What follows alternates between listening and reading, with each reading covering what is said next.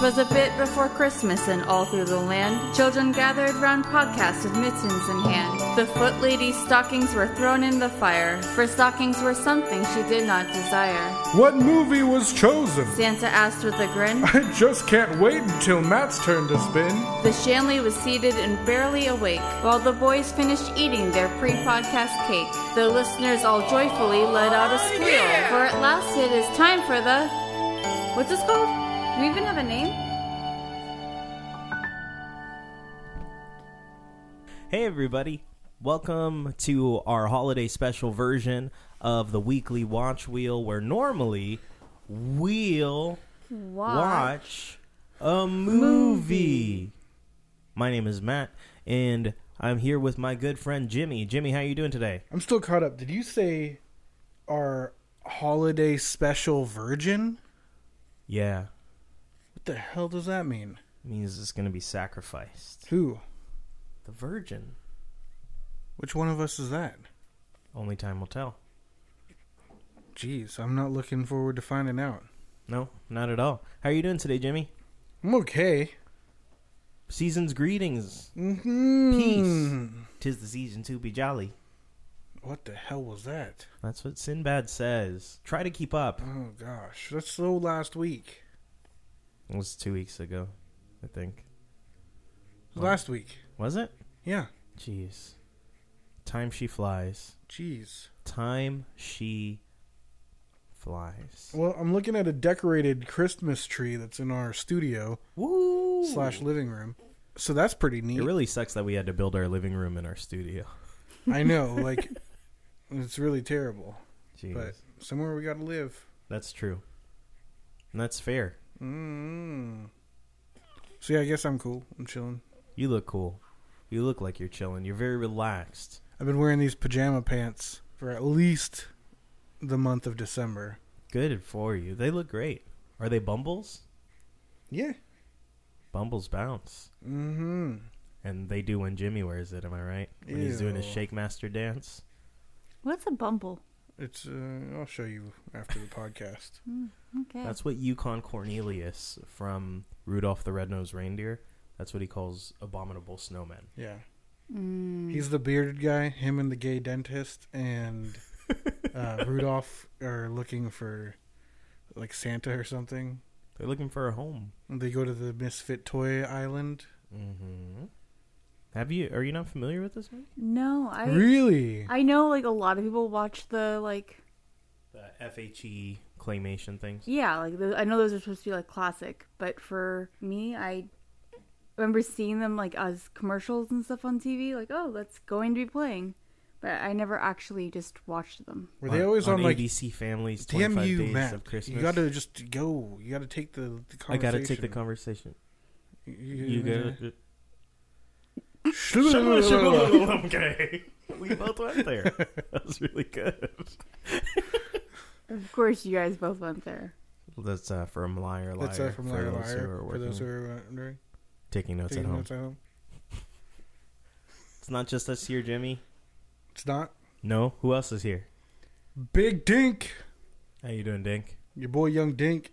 I really want to dress up Dink like Max from How the Grinch Stole Christmas. Yes. Do you think that Dink has like a cholo accent? Yeah. Me too. I don't You can think, hear it when he barks. He rolls his R's. Rough. but other than Dink, He's like rough, rough fool. Holmes. other than Dink, there's another human being here who is an adult. It's Shanley. Oh, hey, yeah, Hey. she is here. Is she the virgin? Well, we'll see. Get away, Shanley. We're gonna sacrifice you. How are you doing today, Shanley? All right. Um, got a nap in, so Heck yeah. we'll see how long that Once lasts. Shanley gets a nap in, things start to happen. That was good. Yeah, I should rap. You should be rapping. Oh, Oh. How was your nap? It was okay. I was Um, trying to say something about the foot lady flapping, but we've moved on. But you fed it in there anyway. I know, but it didn't. You footed in there. hmm why was your nap not? You got to put birth. it in where you foot it in. Ugh. I'm done. Are you? there we go. yeah. Okay, we should cut all this because I don't think this is actually fun for anyone. I yeah, I cut a lot of this stuff in Okay, the good. opening. Yeah, That's don't good. don't you worry. Shanley, why was your nap not the greatest nap of all time? Um, having a newborn, I feel like I'm stuck in a time trap of I have Hmm. no idea what day or like day of the month, day of the week, hour it is, Mhm. Hour of the month. hour of the month. Yes. Um, so I sleep because I, you know, I need that. I Yeah. feel like I don't get enjoyment out of it anymore. Yeah. Yeah. Are you like constantly alert too while you're sleeping?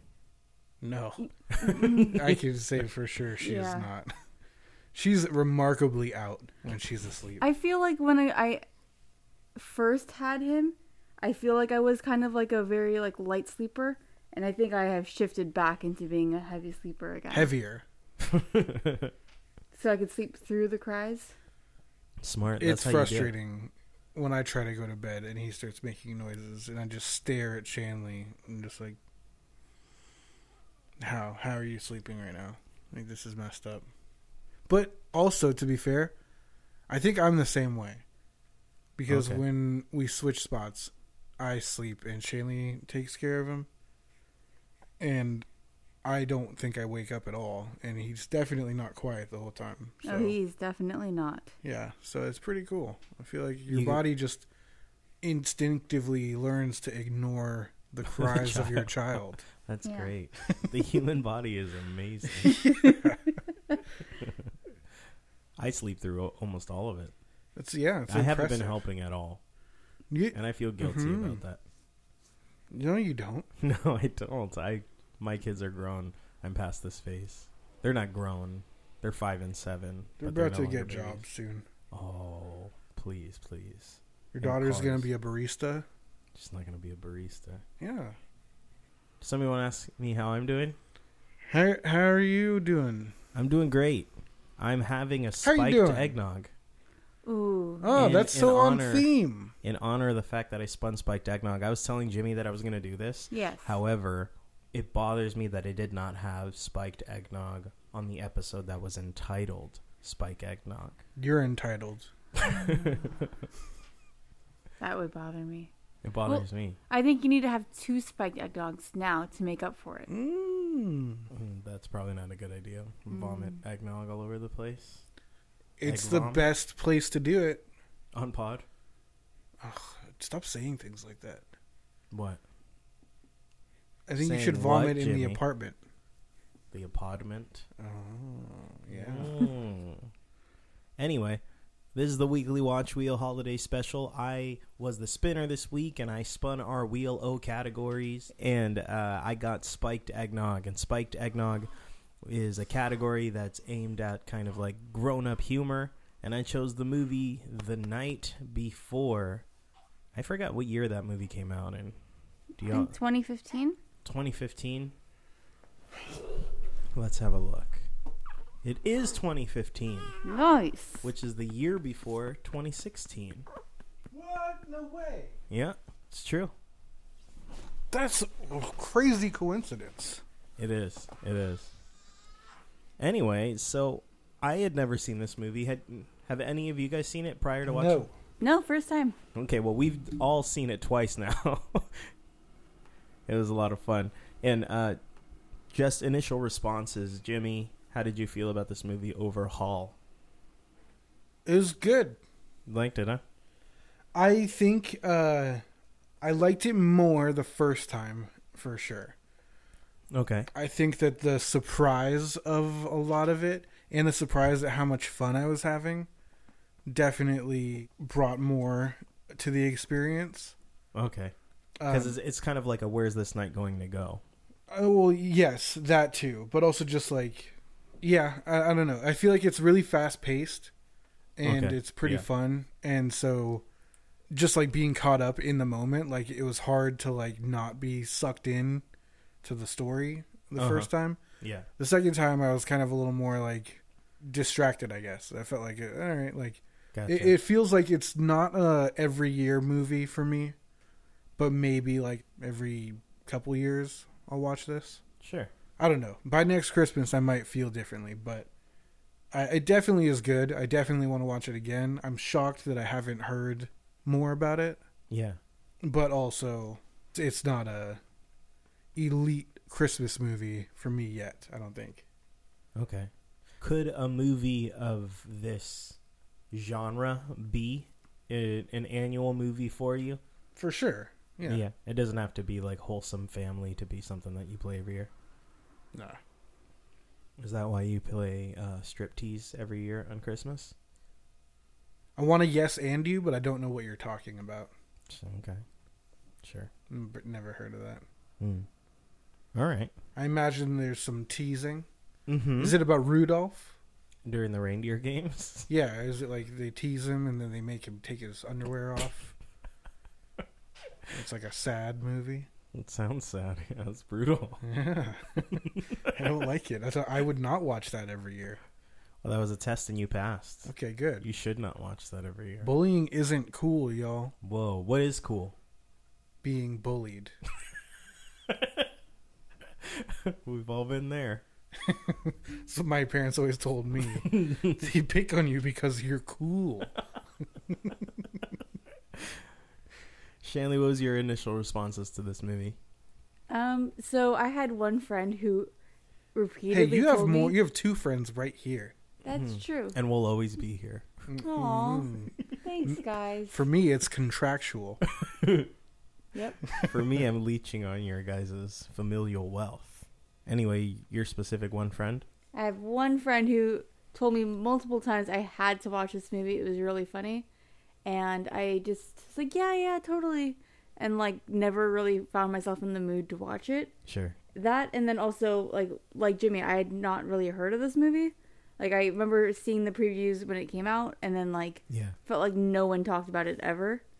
So just kind of like, yeah, mm, I feel like it's probably one of those movies where all the funny p- parts were in the previews and Yeah. or I don't know. I feel like there's also movies that like people will say, "Oh my god, that was so funny," and like kind of hype it up, and then you watch it and you're like, "That was not that funny or enjoyable." Got it. For like, so for me, um, Napoleon Dynamite fits in that category Oh, okay. where I waited so long to watch it that I feel like everyone had such like gr- a great response to it that by the time I finally watched it, I was just really underwhelmed. So I was kind of expecting it to be that kind of a movie, and I was pleasantly surprised that it was funny. And I feel like there's a, a lot, there's enough going on to keep us interested Sure. while also not being just a crazy, ridiculous, all over the place movie, which Right. it kind of was, but you know, Yeah. not as much as I expected. Good. Yeah, I think you kind of need that a little bit if if it's going to be funny and unpredictable. It has to kind of meander and bump around all all over the place a little bit. Yeah, for sure. That's good. Yeah, I, I felt mostly the same. This is actually a movie that I really wanted to see for a while. It's just not the kind of movie that I normally watch. And so I think I said during the selection episode I wanted to really make good on choosing a movie in the spiked eggnog category and pick something that I've been wanting to watch. And so I'm really glad I did because it was funny. And what was surprising to me, it actually has a solid bit of heart in it. It it really does carry the uh, the Christmas movie feel to it. There's some warm toasties in it a little bit, Yeah, for and sure. that was that was a pleasant surprise. Uh, before we jump into it any further, I should give my summary. Okay, so there are three friends. Hey, we're three friends. Oh my Wow, god! it's about us. yeah, so there are three friends, and it is Ethan, Isaac, and Chris. Chris Rob. Chris Rob, and What happened to Peace? Hmm. What? Peace. Peace. He says that all the time in the movie. Peace or what happened? What happened to Peace? It's his like catchphrase. I didn't know that. I think it's because like he's wondering, like why don't people say that anymore? Like it's like kind of making fun of it or like calling attention. Like oh, I know this is outdated, but like peace, That's sick. kinda. Yeah, Okay, sorry. I thought that you would just roll with that. I didn't realize you didn't catch that. In I the didn't movie. catch it, but I hate it. He it. says it all the time. Yeah, I I'm didn't not a catch that huge fan of Anthony Mackie. What? Because he's black? No. Why? Why do you automatically go there? You say a lot of. Anyway, so Falcon, Robin, and the Green Hornet, three non-superpowered Ah. crime fighters named after flying creatures. They, uh, Wow, I did not even think of that. That's cool. it is true. Uh, they grew up together. They went to high school together, and sometime I think like around college, Ethan's parents were uh, killed in a like a drunk driving accident. His parents weren't drunk, but a drunk driver smashed into them. I think and they were died. shot in Crime Alley coming out of an opera house. I think that's a different movie, but you, you're you're on the right track. Okay. So this happened right around Christmas, and so his two friends, Isaac and Chris, said, "Hey, we're gonna be your Christmas family. We'll be your family from now on, and every year on Christmas Eve, we'll go out and we'll just party and have a great time." And so they've been doing this, I think, for 13 years, and because Isaac is going to be that's Seth Rogen's character Isaac, he's going to be having a baby with his wife, and Chris, who's Anthony Mackie, he's a professional football player and his career is really taking off. They've decided this is the last year they can do it because their lives are moving on, but Ethan is very much stuck in the past. Now, an important point Meow. of meow. an important part of the movie is that one of their early Christmas Eves, they saw some people coming out of a it was the first one. it was the first one. Yeah. They saw people coming into the bar after leaving a party and they were just having the time of their lives. And they realized they asked them, "What party were you at?" They said it's called the Nutcracker Ball and it's crazy. And so every year they try to go, but it's extremely exclusive. But this year Ethan is working in a coat checking place and he happens to see a coat that has not one, not deux, but Troy's good pronunciation, right? Troy's Troas. Troas, excuse me, tickets uh, for the Nutcracker Ball, and he and his two other buddies are going to attend the ball, and craziness ensues. Any anything I left out of the uh, summary? No, I think that was good. yeah. There's a um, breakup recovery involved.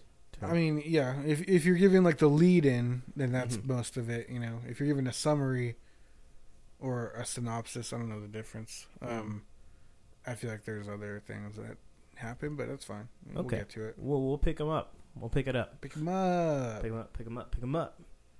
So, I was think this is a very character-driven movie. It's about all of their stories of where they are in their lives. So maybe it'd be good to just do one of the three best friends that anyone could ever have uh, at a time.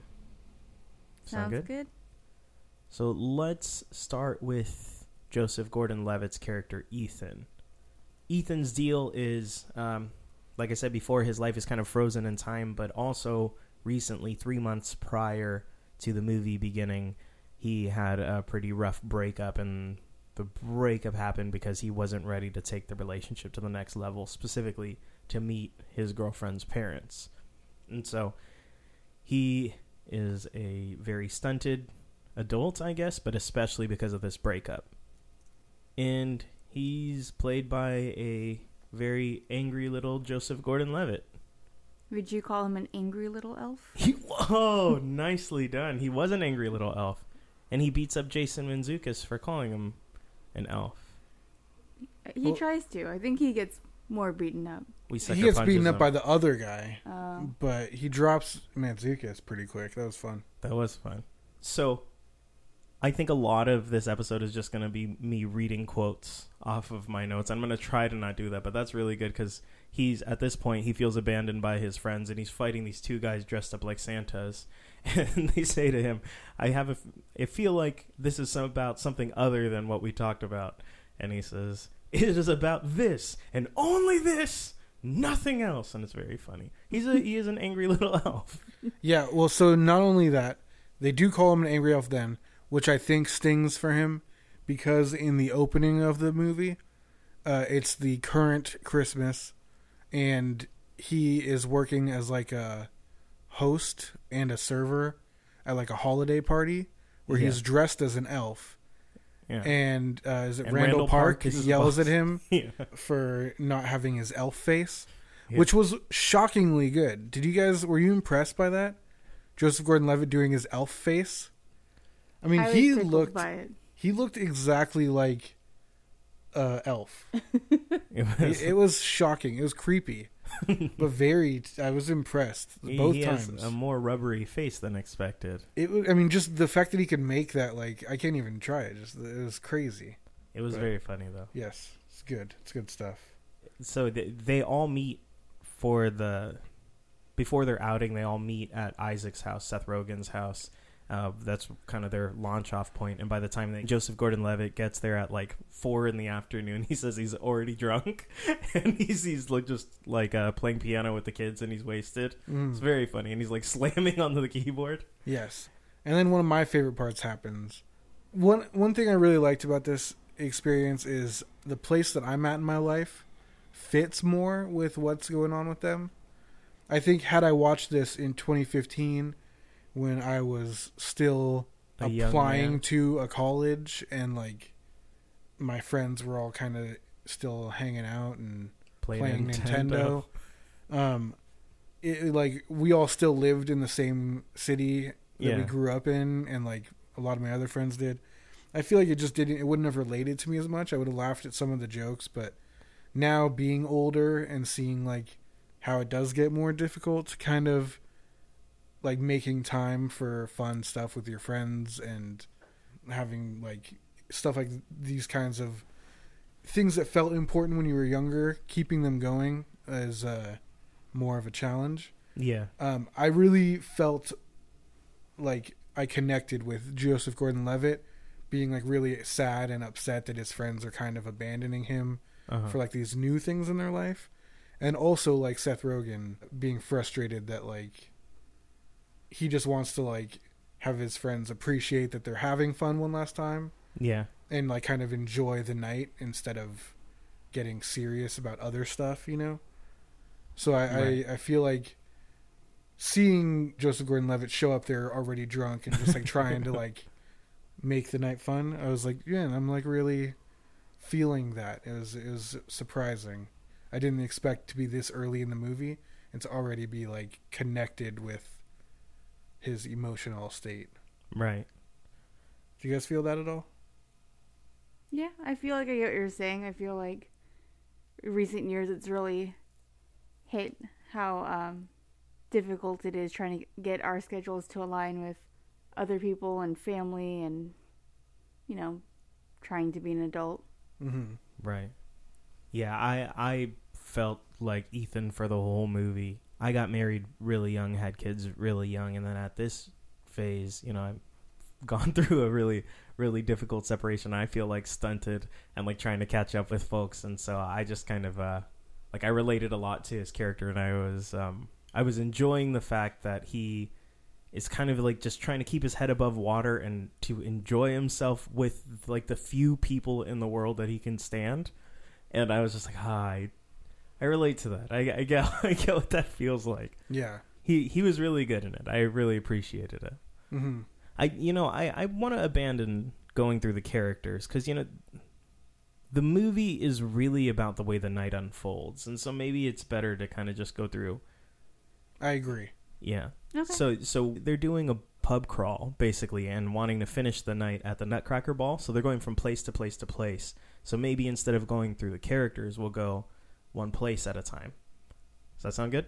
I like that. Okay, so we're- we're we're starting at Isaac's house, then, and we we talk about JGL shows up drunk. Mm-hmm.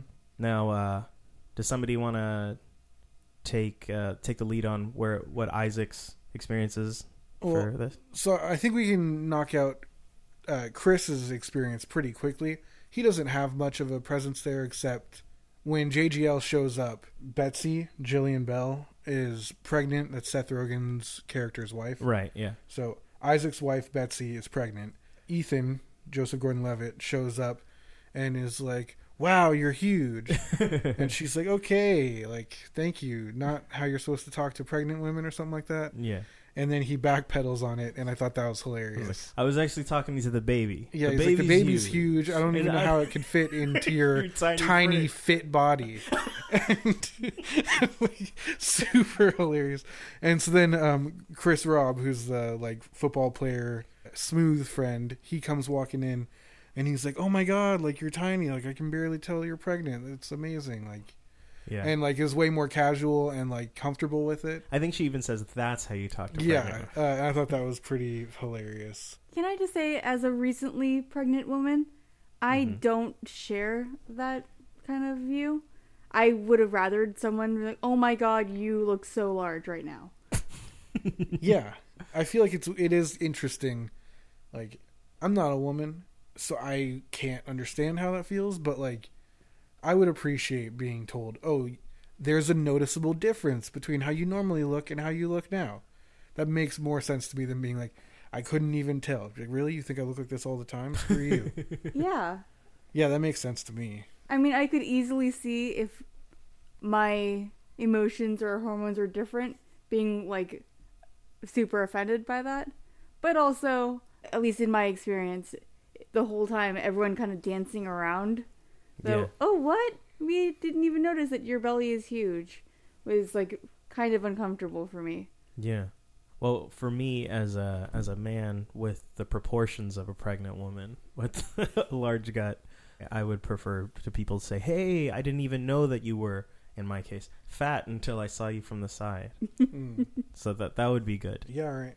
Um, so anyway, so so Chris comes in, he says that, and that's pretty much all he does. Well, they Um, except he does also say, "Were you about to talk about the sweaters?"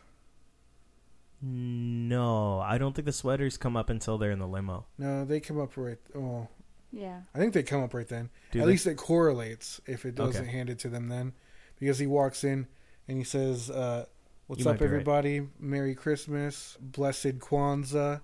And then he sees Seth Rogen. He goes, "Up, happy Hanukkah."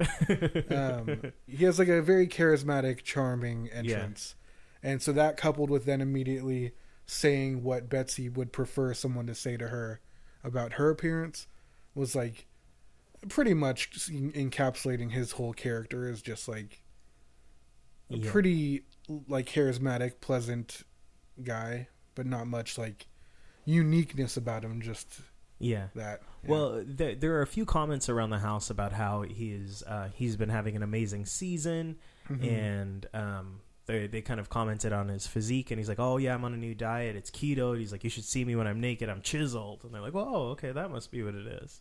and uh, does Seth Rogen say like, "Oh, I'd like to see that" or something?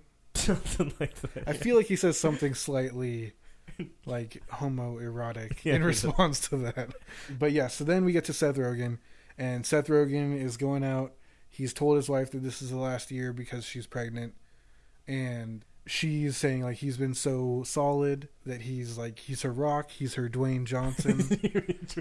and so to thank him for that, she gives him a box filled with all kinds of drugs yeah. that are, she intends for him to enjoy that evening. And it goes full Pulp Fiction every time they open that box. It glows from the inside. Yeah. Uh-huh. But yeah, it has like cocaine, ecstasy, mushrooms, a joint, and uh, some other stuff. And that was something that I was like, oh man, like that's crazy. Like I participated in a lot of those kinds of activities growing up, Okay. and I feel like I'm entering the time in my life where it's like It's I could see almost that being like a thing. Like You want me to get you a box of drugs? I do for Christmas, and I want it to glow when I open it. That's a tall order. I don't know if I could do the glowing. So yeah, so that's what his night is. Right.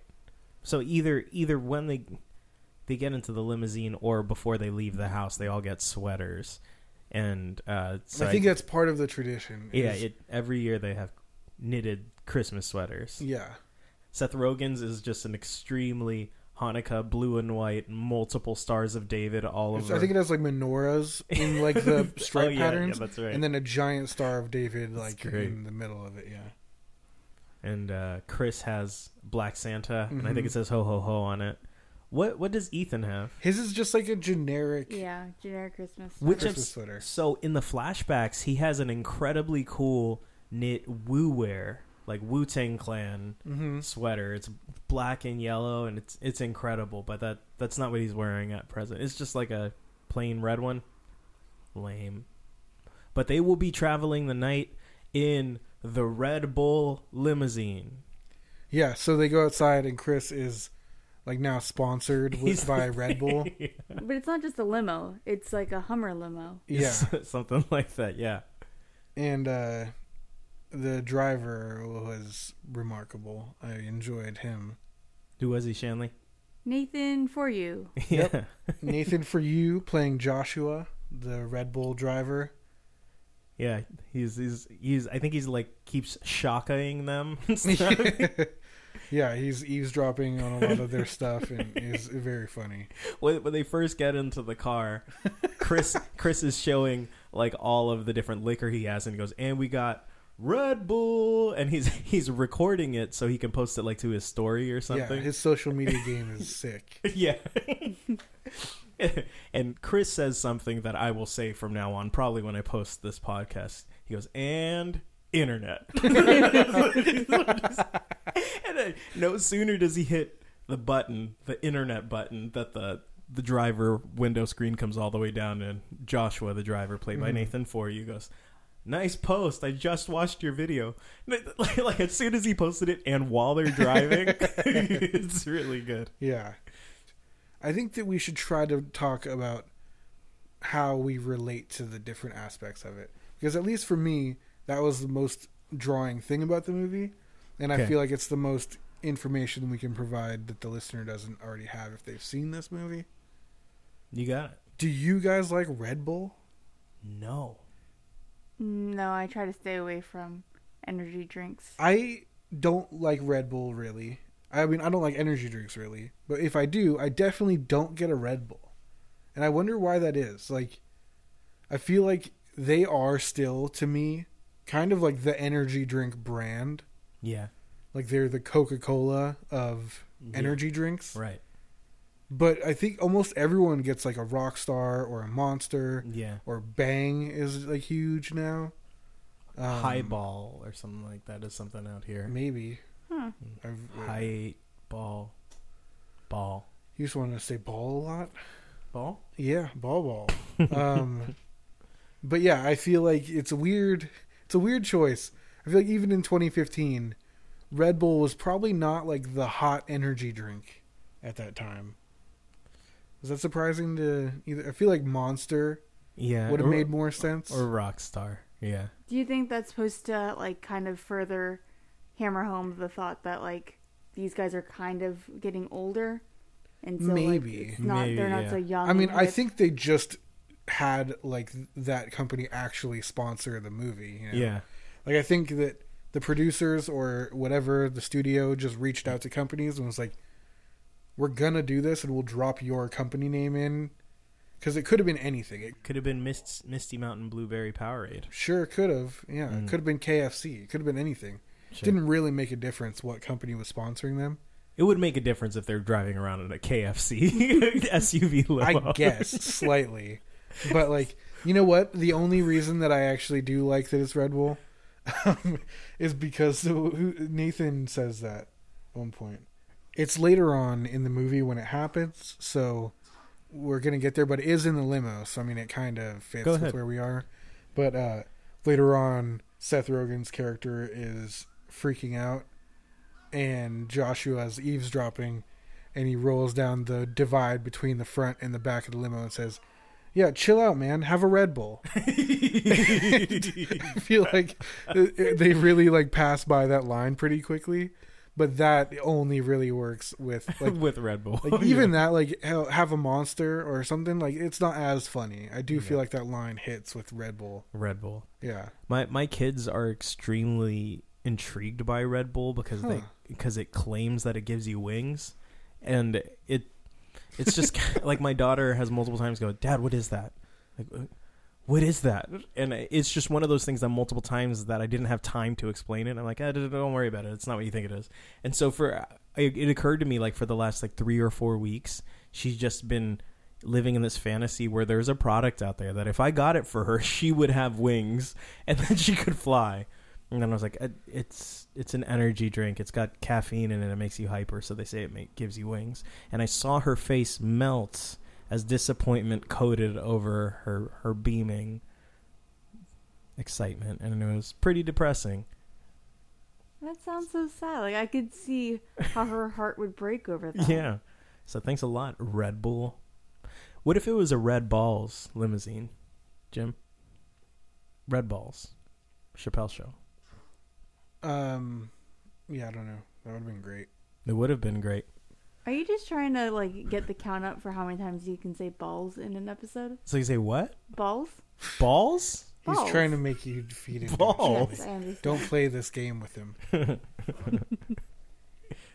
all right. So yeah, so they get in the limo. They're all hyped up. They're they're about to go out, and they start the night off at the FAO Schwarz keyboard thing. right? Yeah. What what did they play? Like the Did they start there? Or did they go to the Rockefeller tree first? Yeah, they go to the tree first But because was anything happen there? yeah, that's when he tells them about the Nutcracker ball.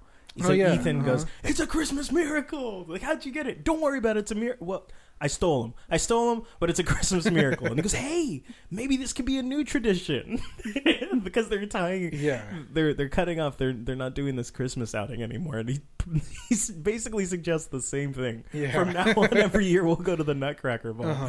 And Seth, I really related to Seth Rogen's like awkward no. That was just like, you know, I don't think we're really interested in introducing any new traditions. Man, he's like, I'm just messing with you, man. it's really good.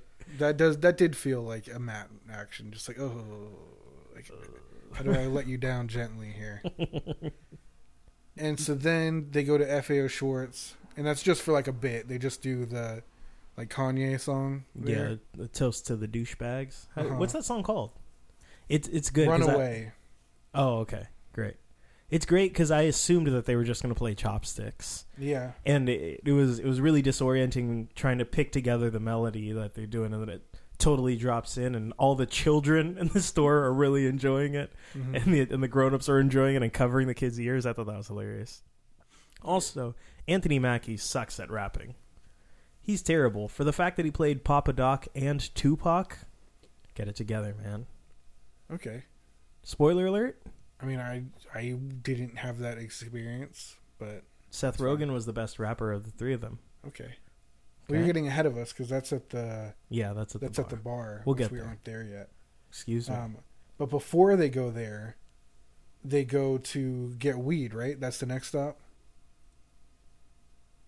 Chinese food and then weed yeah I don't They- remember them getting Chinese food. They, I think it's like some form of egg soup that they have. I to remember get- them mentioning it. I don't remember the scene. Do you remember it, Shanley? Vaguely. It- Really? it's at that table where Chris calls the White Messiah, and the White Messiah asks for weed. the White Messiah is the quarterback on his football team, hmm I guess. Yeah, Um, okay, so yeah, so they go to get weed, and this is really for me. This is where the movie actually like grabs me. I was like, Okay. all right, I'm in, uh, because this drug exchange was so familiar.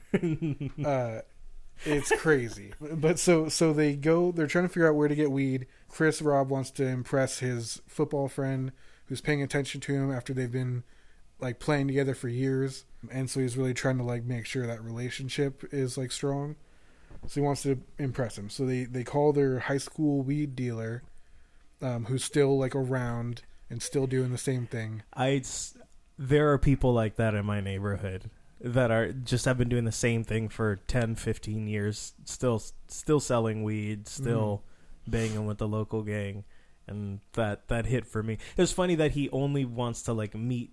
He does. He's so paranoid that he's only willing to meet with the customers in the same place they've met before. Yeah, So he wants his like in them like trigger his memory or something. So he Um, makes them meet him at their old high school. Well, there's only two places. It was either there or Chris's mom's house. oh, that's right. That's right. And he's like, "We're not going to my mom's house right now, so I guess we're going to the yeah, high to school." the high school. So they go to the high school, and the the payphone that outside starts ringing, and Seth Rogen said something that like I really connected with his character when he got the drugs, but also at this point, like I was like, okay, that's me of this movie. He says, don't even touch it. People wipe their butts on those, and that's an insane thing. But I also totally feel, Feel that. that Like, way, I'm a yeah. huge germaphobe, and like, I definitely am grossed out by like. People wipe their butts. I mean, that's yeah, that's a crazy thing to just say as like a matter of fact, but I felt it completely. Mhm. I could see you saying that. Right? Yeah, Yeah. for sure. But yeah, uh, they they do that, and uh, it's the drug dealer who's parked across the street from them. He has no need to signal them because there's nobody on the street. It's midnight. Well, not quite midnight. Uh, it's gonna hit midnight later, but it's it's I don't know 10 p.m. on Yeah. Christmas Eve. No one's in the street. He's the only car. But that's it's hilarious. It's such a weird, strict kind of way to meet. Um, but so then Chris goes first to get into the drug dealer's car, and it's Michael Shannon, Shannon. Yeah. and he stole the movie. He's for me. incredible He's so in good. I yeah, I think they did such a he did such a great job with that role that I and I'm glad they didn't overdo it. I don't think. Yeah. He's very he's very monotonous and spooky and weird, but it's uh it's pretty realistic. It's that's what I was saying. Like this felt familiar to me. Like drug dealers are weird, and especially like the ones who older- sell the kids. yeah. older drug dealers. When I was like in like high school or fresh out of it, right? and like we would meet somebody to get drugs, and they were like kind of scary, and like weirdly like kind of getting too personal, but like like it's like they did want to have kind of this. This guy refers to having like a kind of like a paternal relationship to them yeah. and it's very creepy. But so the first You're thing he my says to. Chris is the, the first thing he says is he looks at him. He's like, "Oh, hey, I know you," which is super weird. Like you already are here meeting them, and then you like, "Oh yeah, okay." And he goes, "It's good to see you kids still hanging out, smoking up." It makes me proud. it was like it, with his like deadpan, like flat monotone delivery. Barely blinks. It's yeah. so funny, dude, and like really awkward and hella relatable. I really enjoyed that. I think uh, Chris brings up that he's he's giving this weed to the quarterback that he calls the White Messiah, and uh, Mr. Green says, "As far as I'm concerned, there's only one Messiah, and that's our Lord and Savior Jesus Christ." So that name's a little blasphemous. it's really good. and then he immediately takes like a huge hit out of his weed pipe. And, th- and then he offers it to Uh-huh. Chris, and Chris is like, "Hey, I don't do any drugs. This is an athlete's body. It's a temple." And he tells him, "You're not going to test it. It could be oregano." Wait, I was going to say oregano. Oregano. Yeah. He's like, what? He's oregano. and he gives him the weed of Christmas present. Yeah. So so the first watch through on this movie, I didn't get that that was like the weed of Christmas present, or even that they were doing like the weed of Christmas past and the weed of Christmas future. Like that just totally went oh over no, my I didn't head. catch that either. Oh, okay, with the different guys. Yeah, Okay, because so this time he gives the he gives him the weed and he says it's the weed of Christmas present, and he and Chris is like, isn't uh all weed the weed of Christmas present? only when it's He Christmas. says only when it's Christmas, which is a hilarious exchange. Um, but yeah, I I really didn't catch that the first time. I didn't either. That's So the second Thanks time I picked up on it when he said that, it re- I was like, oh man, that's dope. It's it's also very stupid. That is dope. Oh wow. Wow. Something like we didn't see that coming. Is that? Mm, yeah, boy. uh, he invites them to a party, and Chris is like, "You serious?" Uh, no, we kind of already have a thing going. and Mr. Green tells him, "Yeah, that's no problem. My feelings aren't hurt. Not really." Well, so wait, with that one he says it a little bit faster, which I thought was funny. Like his delivery is more like, "Oh, that's no problem. My feelings aren't hurt. Not really." and it's like a little like too fast. it's like, oh shit. Like, okay. Well, I love before that he like says that. He's like, "Well, it's not in my car." Oh yeah, he says, "You want to come to a party with me later?" It's like a real party. It's not in my car. it's hilarious. It's a real party. Well, his his car really is like this it's so dingy because the way they have it shot is like the windows are so fogged out, like you can't see in or out or anything. Yeah. it's, it's really gross Uh-huh. and creepy. And so I have had a lot of nights where like I have been kind of trapped by a drug dealer. mm-hmm. Where like there was one night that was a couple blocks from your house that you grew up in. It was in one of the alleyways uh, off of like Mm. Seventh Avenue or something. Yeah, Um, those alleyways always creep me out. Yeah, so uh, a guy made us meet him there, and we got out of our car, got into his car, and then like he like took our money, and then was like doing drugs with us, but like wasn't giving us our drugs and was just like talking and like playing music. And was like, oh, hey, um, I actually got to go drop something off real quick. Why don't you guys just come with me? And like we were just like stuck in this dude's car with him for like the next three hours and kept being like, "All right, can you drop us back off at our car now?" And like, he just wouldn't drive us back there. he was lonely. It was getting very weird. Would you consider yourself kidnapped? Oh, yeah. We were kids at the time, and you napped. and we all took a nap because he was responsible. so wake you guys up in 20 minutes. Yeah, like, No peeps now. you guys got to get your rest before you do these drugs, or you're gonna get fussy. so yeah, it was this. It did feel like I understood the kind of defensiveness of like it's a real party. It's not in my car. it's like oh shit, yeah, uh huh. this, that's what I like. Is a lot of times in drug movies, there's a lot of stuff that doesn't feel real. Like it feels like people who don't do drugs writing about drugs. okay. And this movie felt like one of the most like while still being funny, it felt like one of the most realistic drug Yeah. movies ever. yeah. Cuz like that sense of relief of like okay, that's over. Now we can go have fun. Like is totally a real thing. It, it was cool. Well, so I I never really got heavily involved with drugs or anything growing up. Did you get lightly all. involved in drugs? No, Okay, so but I a lot of my a lot of my friends did, so that makes me cool, it does make you cool. But Was I cool? Yeah. yeah, so watching Seth Rogen's portrayal, and we'll get there. But watching Seth Rogen's portrayal of somebody who's had way too much and is freaking out and is losing it, it was the most realistic depiction I've ever seen that in TV. Like, and and I and I related with because Ethan had to a few times just kind of like draw him back, and I just uh I loved it. Yeah. It's very very fun. I, Yeah. I feel like the conversation again. I'm sorry, I'm getting ahead, but the conversation. well, not much. We're pretty much right there. I mean, Yeah. they they say they he says all right like that was the weirdest experience of my life man but i got the weed and then they go to the bar where they do karaoke right. and that's pretty much like their last scheduled stop Okay. Right. um and that's when the drugs start coming in Yeah. it's like there so Yes, karaoke is one of their traditions, yeah and so they're singing the the Christmas hip hop song from Run, Run DMC. And again, Seth Rogen's the best rapper out of the three of them. I'm surprised, but not surprised. He hangs out with snoop dogg sometimes He he does, yeah. So you have Joseph Gordon-Levitt, who's a musician, hmm and he plays a musician in every in everything that he's in. i And didn't then- know that did you know shanley I did not know that. yeah no one knew that That he's a musician. I'm Yeah. trying to think of what he plays musician in. i mean i think he has a guitar in He plays musician the in zoe. Deschanel movie he was in Is it 50 500 Days of Summer? yes I don't 500 know days of summer Well, he he does some karaoke in that, and then in Third Rock from the Sun, he's always playing his guitar.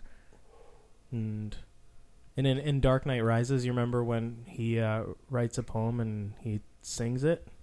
Nope. no, that doesn't happen. But anyway, Joseph Gordon-Levitt's a musician. Anthony Mackie played Papa Doc in Eight Mile and Tupac in Notorious, and I think he played Tupac on like on a stage play or something. And Seth Rogen was the best of the three of them. It was really, and I was happy for them. okay hmm But that's when uh, his his shrooms start taking a turn for the worst. Well, they start no, they start kicking in, Oh, okay. which is fine. But that was hilarious. He's in the middle of singing, and then So like, oh, I think the shrooms are kicking in, like into On the, into microphone. mic, yeah. Yeah, really Uh, loud whisper. Which again, like that felt real. Like I feel like a lot of times when that happens in movies, they start like people start turning into things and whatever. But for him, it was just kind of like a crazy like close up shot, and he looked like a little bit panicked or like on like crazy wide eyed, and just said that and like finished the song and was like talking to his friends and it was like pretty mellow. Like I liked that it was a semi realistic depiction of that coming on. Yeah, you've brought that up before that like uh, hallucinogenics in film are not accurate. Yeah, But- I mean, in especially because they do it with like weed, they do it with everything. Where like, if someone does drugs, then they start showing things from their perspective, and like it's like a kaleidoscope, and people are turning To, into, into like cartoons. and- cartoons and monsters, and things are flying around, and it's like that's usually not the case at all. So, uh, yeah, I appreciated that this was mostly tame, and it was it was a lot of acting like you're on drugs, which I think is harder. Like I think they show it a lot because maybe some actors don't really understand what you What it are- looks what it's like when you're on those things. Yeah, But yeah, Seth Rogen. Seth Rogen does. Yeah. It's incredible that Seth Rogen's performance wasn't shot in one night. That he's able to like on a, on a daily basis go through whatever the shooting schedule was of this movie to like just chime in right exactly at what level of high and freaking out he's and gross and Yeah, sweaty he's for supposed to sure. be at what point of the night because it's it's such a gradual but accurate descent that he's on. Uh-huh. He had to show up for work today and be like, okay, at this point I'm at like a two. Yeah. Uh-huh. They probably didn't shoot it sequentially either, so he's probably going level ten back down to two, back to one, a clean cut. Like Yeah. it's pretty insane. Yeah, it was fun. So so anyways, this is when like they do their karaoke. Then when they're done, uh, they see Joseph Gordon-Levitt, Ethan's ex-girlfriend, and Diana. Mindy Kaling. hmm Sarah. Yes, and they're talking to them about the Nutcracker Ball. Apparently, Diana got tickets to it. yeah. and I really appreciated uh again, like Chris is cool. Like I feel like he's the least interesting character on this, Okay. but he does feel like a homie. Like he's like he just He puts in a good word. he's walking outside and he yells out like, "Hey, say hey to Ethan. He looks really great tonight." yeah. And like that's just like a cool like he didn't like overly force it, like it was Yeah. funny and casual, but he just like threw it out as he's leaving. It was a good wing. and it Yeah. was like yeah, it's a fun way to do it. I don't know. I liked it. I no, I did. Shanley, I did you like appreciate that? Yeah. If you were a girl and you were talking to a guy and it was kind of awkward, and his friend threw that line out, would that help? I think so. I think it was just quick enough. Yeah, to make a, not like slight forcing it. nudge. Yeah. Not very awkward or anything. Way to go, Anthony Mackie. Yeah, he's a cool dude. Meanwhile, Isaac is running to the bathroom because uh, the shrooms are kicking in, and he needs to jolt his way out Well, of it. what I like about that too, and I don't want to go too on like a rant about all the drug stuff, but like he starts to realize it because he's talking to Sarah and he's like talking to her and he starts knowing like, "Oh, I sound a little bit like crazy right now." He's not freaking out just cuz he's on drugs. He's freaking out because of the social interaction that makes him realize like, "Oh, I need to balance myself out. I'm being weird." Which I think is a, a cool realistic nod. Right. hmm So he, he reaches into his his box and he pulls out some coke. And we, we, we skipped over this, but the the thing about the box that she's given that his wife Betsy's given him Mm, yes. is that the, the earlier on Chris asks how much weed they have in the box and he pulls out one teeny tiny joint. It's like yeah. the it's the girth of a toothpick. It's the Uh-huh. tiniest. And he goes, "Seriously, she gave you one joint?" And Isaac's line After is, he just ate like a full bag, like an eighth of mushrooms. yeah. and Isaac says, "Well, she doesn't really know a lot about drugs. The proportions are way off, or the ratios are way off, or something Uh-huh. like that." And and I loved that because his wife is like a sweet, innocent lady, and she she bought these drugs off of creepy people from Craigslist. Yeah, she bought, she searched NYC drugs on Craigslist. and just, And he says, "Resourceful, good." So he goes he goes into that box in the bathroom and that bathroom is just they shot that in a real dive bar bathroom. It's disgusting. Oh, yeah. I like that the soap is in a sriracha bottle. you know, Oh, no. beside the mirror, there's a tall sriracha bottle full of that gross, goopy pink soap. That Yeah. he- and and so he's in there, and he's he takes a bunch of coke, I think, right there, right? Yeah, he starts doing coke. He walks in. He's freaking out and he goes, "Oh, the shrooms are turning. Get in my brain. Make me feel different." and I really liked that. Um, get in my brain, make me feel different is a hilarious line. Uh, when speaking of drugs. yeah, he really reminded me of one particular friend I have. I'm going to try not to say names, okay. uh, but there's one of my friends who I really was like connecting with on this, and I feel like I've heard him say that. Uh, so it was very, it was, it was good. And he records this this video in there where he's ranting about his anxieties about his kid. So amongst the three of the friends, Isaac's kind of got is the one with the most of his stuff together. Yeah, he's like he was a stoner kid in high school, but but he's like a lawyer now, and he's married, and he's having a baby. And he's reading all the books on having kids. Yeah, and so he's like seems like the most detached from this like party lifestyle. and he's the one that gets the most messed up all throughout the night. Yeah. it was very funny. But he he freaks out about, freaks out about having a kid. It's it's here like he's he's had enough drugs to where like he could just be real for a second. And I, I think he like says, "This is a video for future Isaac. I'm going to Yeah, say this is present Isaac. he's like, "I have clarity right now," and he's Yeah. just. he starts ranting about the ki- about how he shouldn't have a kid and he's got to get rid of it. yeah. He's like the baby's gonna mess your life up, and then you're gonna mess the baby up, and then the baby's gonna go kill people. See, I have felt that way Uh-huh. as a dad. I feel that right now. Every day about 6 a.m., I'm saying that to the baby. But it, see, it first starts from like a level of like self-reflective, like insecurities about himself, and then on a dime he turns it against the baby, and he's like cussing out the baby. and he, he's just like "f you, baby."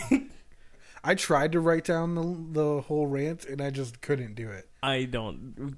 Just if you haven't watched the movie, which you should, this is a spoiler-heavy. You could even just look up. you could like, you could YouTube scene. this scene. Yeah, Like, if you just I look love up, that it was shot on a phone too. Like Yes. the the the vertical, aspect yeah. ratio gets gets hard walled in. It's just a it's a vertical portrait mode, and it's, it's a sweaty close up, shaky shot of him just cussing. It's it's very very funny.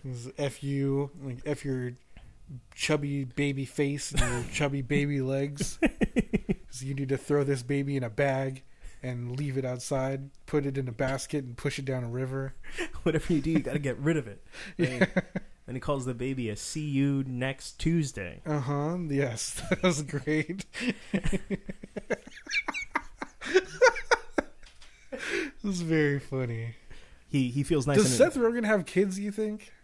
I don't know. I don't think I don't he think did. he does. but like that felt too real.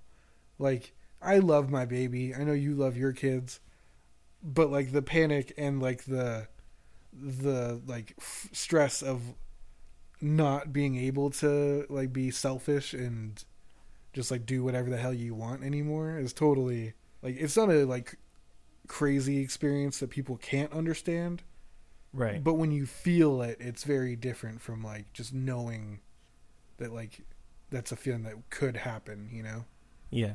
i don't know i feel like it, it wasn't a surprise and yet i still feel like holy shit it's very different when you're in the experience of like becoming a parent Well, I think it also because it comes at a stage in your life if if you're having kids for the first time at the age that Isaac's character is, which by and large we did, maybe be a little bit lo- younger, but you're also at a stage where you're kind of like working through all of the baggage and crap you picked up over your childhood and you're you're like really really really aware of how missteps people around you made affected you as a human being. So, and then you're also being put in that place where you're going to have the most influence over a clean slate child. And it's just terrifying. When I have conversations with my kids, I think about like formative conversations I had with my parents with like this big blaring light of like that's why I'm like this. like I need to be careful to not do that. And uh, I will. My, kids are going to be screwed up because of me, but they'll work through it and they'll screw up their own generation. And that's uh, parenting advice for everyone. Right on. Thanks for coming. But so we also meet several new characters in this scene, which we've mentioned, but we haven't really touched on here. Lizzy Caplan plays Diana. She's from Mean Girls. I really like her. I don't know why, but I really do. Do you She's guys like likable. Lizzy Caplan? I've only seen her in this and, and Mean Girls, but yeah, I like I She's love her in in both. The the. TV show. I've Oh, never seen the interview. she's in the interview, which is great, and we should watch it. I've heard that. Yeah. She's also in the TV show Castle Rock, which is like a Stephen King Yeah. thing. I I think I like her a lot in things. Well, in this in this she's like she's tough and she's edgy, but also like uh, very approachable and yeah, she's she's very enjoyable. She's kind of like a dark um, Zooey Deschanel. I was thinking that too. Yeah, especially her character in 500 Days of Summer, but she's which is like an edgier version of her. Yeah, she's like a Zooey Deschanel who you know isn't gonna start singing Thank goodness for that. because. Zooey Deschanel looks like she's always about to start singing. yeah, and she is. She is, yes. She's usually she's like a Joseph Gordon-Levitt type. tight. She is. Ain't that the truth? But okay, so we meet her. She's the love interest for Ethan. She it's karaoke night. She was hoping she could sing Wreck- Wrecking Ball. hmm We don't see her do that because she's not Zooey Deschanel. So we also meet Sarah. The two of them work with Isaac's wife. Yes, with Betsy. Betsy. Do you guys like Sarah? She is kind of just Kelly from The Office. She's uh, I mean, kinda. I, is she why they have tickets to the Nutcracker Ball because of I who she's so. dating? Okay. I think that they get hooked up. I that just that. put that just I just put that together in my brain now. Yeah, she's she's funny in it. She's just I, don't- I don't really know how to describe it. Pop culture-y, trendy. she honestly like again i i and i'm i'm not special i'm not trying to imply that in this are. i am special but i'm not special in my relationship to this story Okay. but like she felt very familiar also as just like oh like my friend's girlfriend is here and she brought some girl who's like nice enough but like Mhm. there's not any like spark here like she doesn't mesh with the group very well if there's a venn diagram of like the She's on the outside. friend chemistry, she's only connected to her friend. Like I feel like Diana could probably kick it with Ethan All three and of the Chris guys, yeah, and, and hold Isaac, own, and it yeah. would be fine. yeah. I feel like Sarah did not mesh well with them, which is fine. Like I think it works, especially because she's trying to have a polite conversation with Seth Rogen's character. He comes out of the bathroom just really, really wired on coke, and Yeah. she goes Isaac, and he goes F. That's just his response. yeah, It's very funny. yeah. I um I loved that. But so so he orders drinks for them, Uh huh. and he hands Sarah hi her drink, Her martini. and his nose has like started bleeding, and it drips into it. so disgusting. And she thinks it tastes interesting at first, then kind of a realizes- taste to it. then realizes it's blood and starts freaking out. And he says one of my favorite things because it's also, if I'm being honest, it's a little bit me. But he's like, oh, "Is it really that gross? Like, is is it that bad?" And she's like, "Yes." And I was like, "Dude, it's so funny that the guy. This it feels like me, but the guy who didn't want his friend to to sing on the touch the, phone, payphone."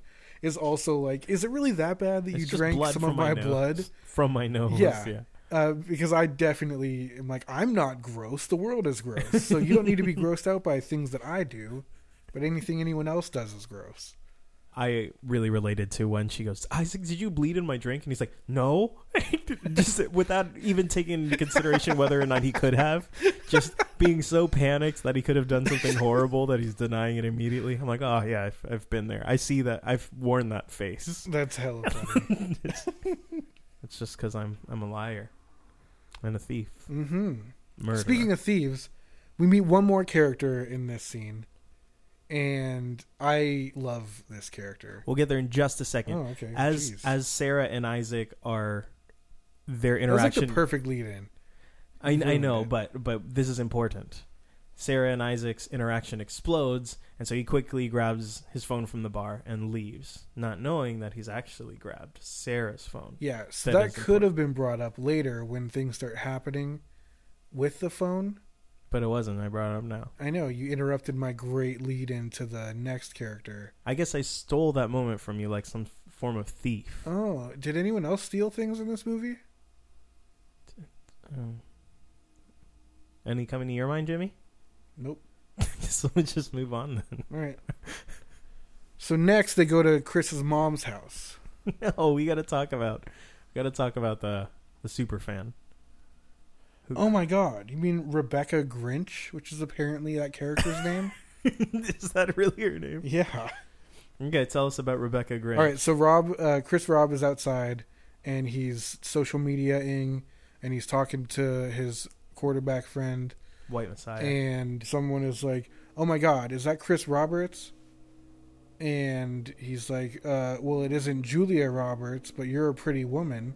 Nice. which That was I- smooth. No, see, I I, didn't like that. I thought that was smooth. I feel like I've liked most of the things that this character has said so far because they felt very like quick and not trying too hard, and none none of it felt like rehearsed or anything. It was just smooth. This one I didn't like because that clearly feels like a line that he just says when people say his name. You know, Like, ah, okay. he feels like ready to drop that one. Like I don't think he just came up with that, yeah. and that's that's can see gross. that. Shanley, you agree? Yeah. It felt rehearsed and just like Ew. recycled and cringy. Yeah, I didn't like that. I don't like being lied to, and I feel like that's what that feels like. You know, Hmm. like you you you didn't actually just look at me and think that I'm a pretty woman. Much like Julia Roberts, which by the way, not into it. I don't get the Julia Roberts hype. You probably love it. I don't love it. I think she's very pretty. Yeah, not for me. She's got a beautiful Woman? smile. Pretty woman. So, Rebecca meets Chris, Mm-hmm. and they're having like a weird thing. She's like, "Oh, I hate Christmas, but like now that I'm seeing you, like it's good." And she's like, "Don't you want to go back to your friends?" And he's like, "F my friends." Fans are forever. Uh, yeah. And she's like, "You're kind of a naughty boy, aren't you?" And he's like, "Uh, yeah." and she's like, she dials Well- it up pretty quick. "I'm gonna teach you a Christmas lesson, you naughty boy," or something like that. It's, and- very, it's creepy. I really liked that. I was into it. I was on board. Okay. And so then they go bang in the bathroom. Several times. Several ways. I don't know if they do it several times. That's a weird assumption. I think it's once. Just once. I think it's once. They're just switching up, switching it up too much. And then she I- says, now take a dump. Yeah. So, so they switch positions a lot. And one of them, he's sitting on the toilet, and she is seated on his lap, like they're both sitting. Mm-hmm. And yeah, she tells him to take a dump. And now take a dump. She like orders him to do it. He's like, huh? That's pretty disgusting. So, I think the bathroom sex is gross, but I think it's especially gross if you're gonna be like moving around a lot. Like, if you're that committed to just doing it, shouldn't you just get it over with? I feel like you go in, you do your business, and you get out.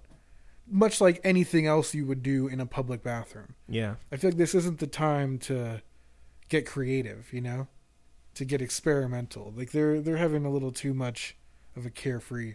I think Isaac would not approve of how many surfaces they're shown touching.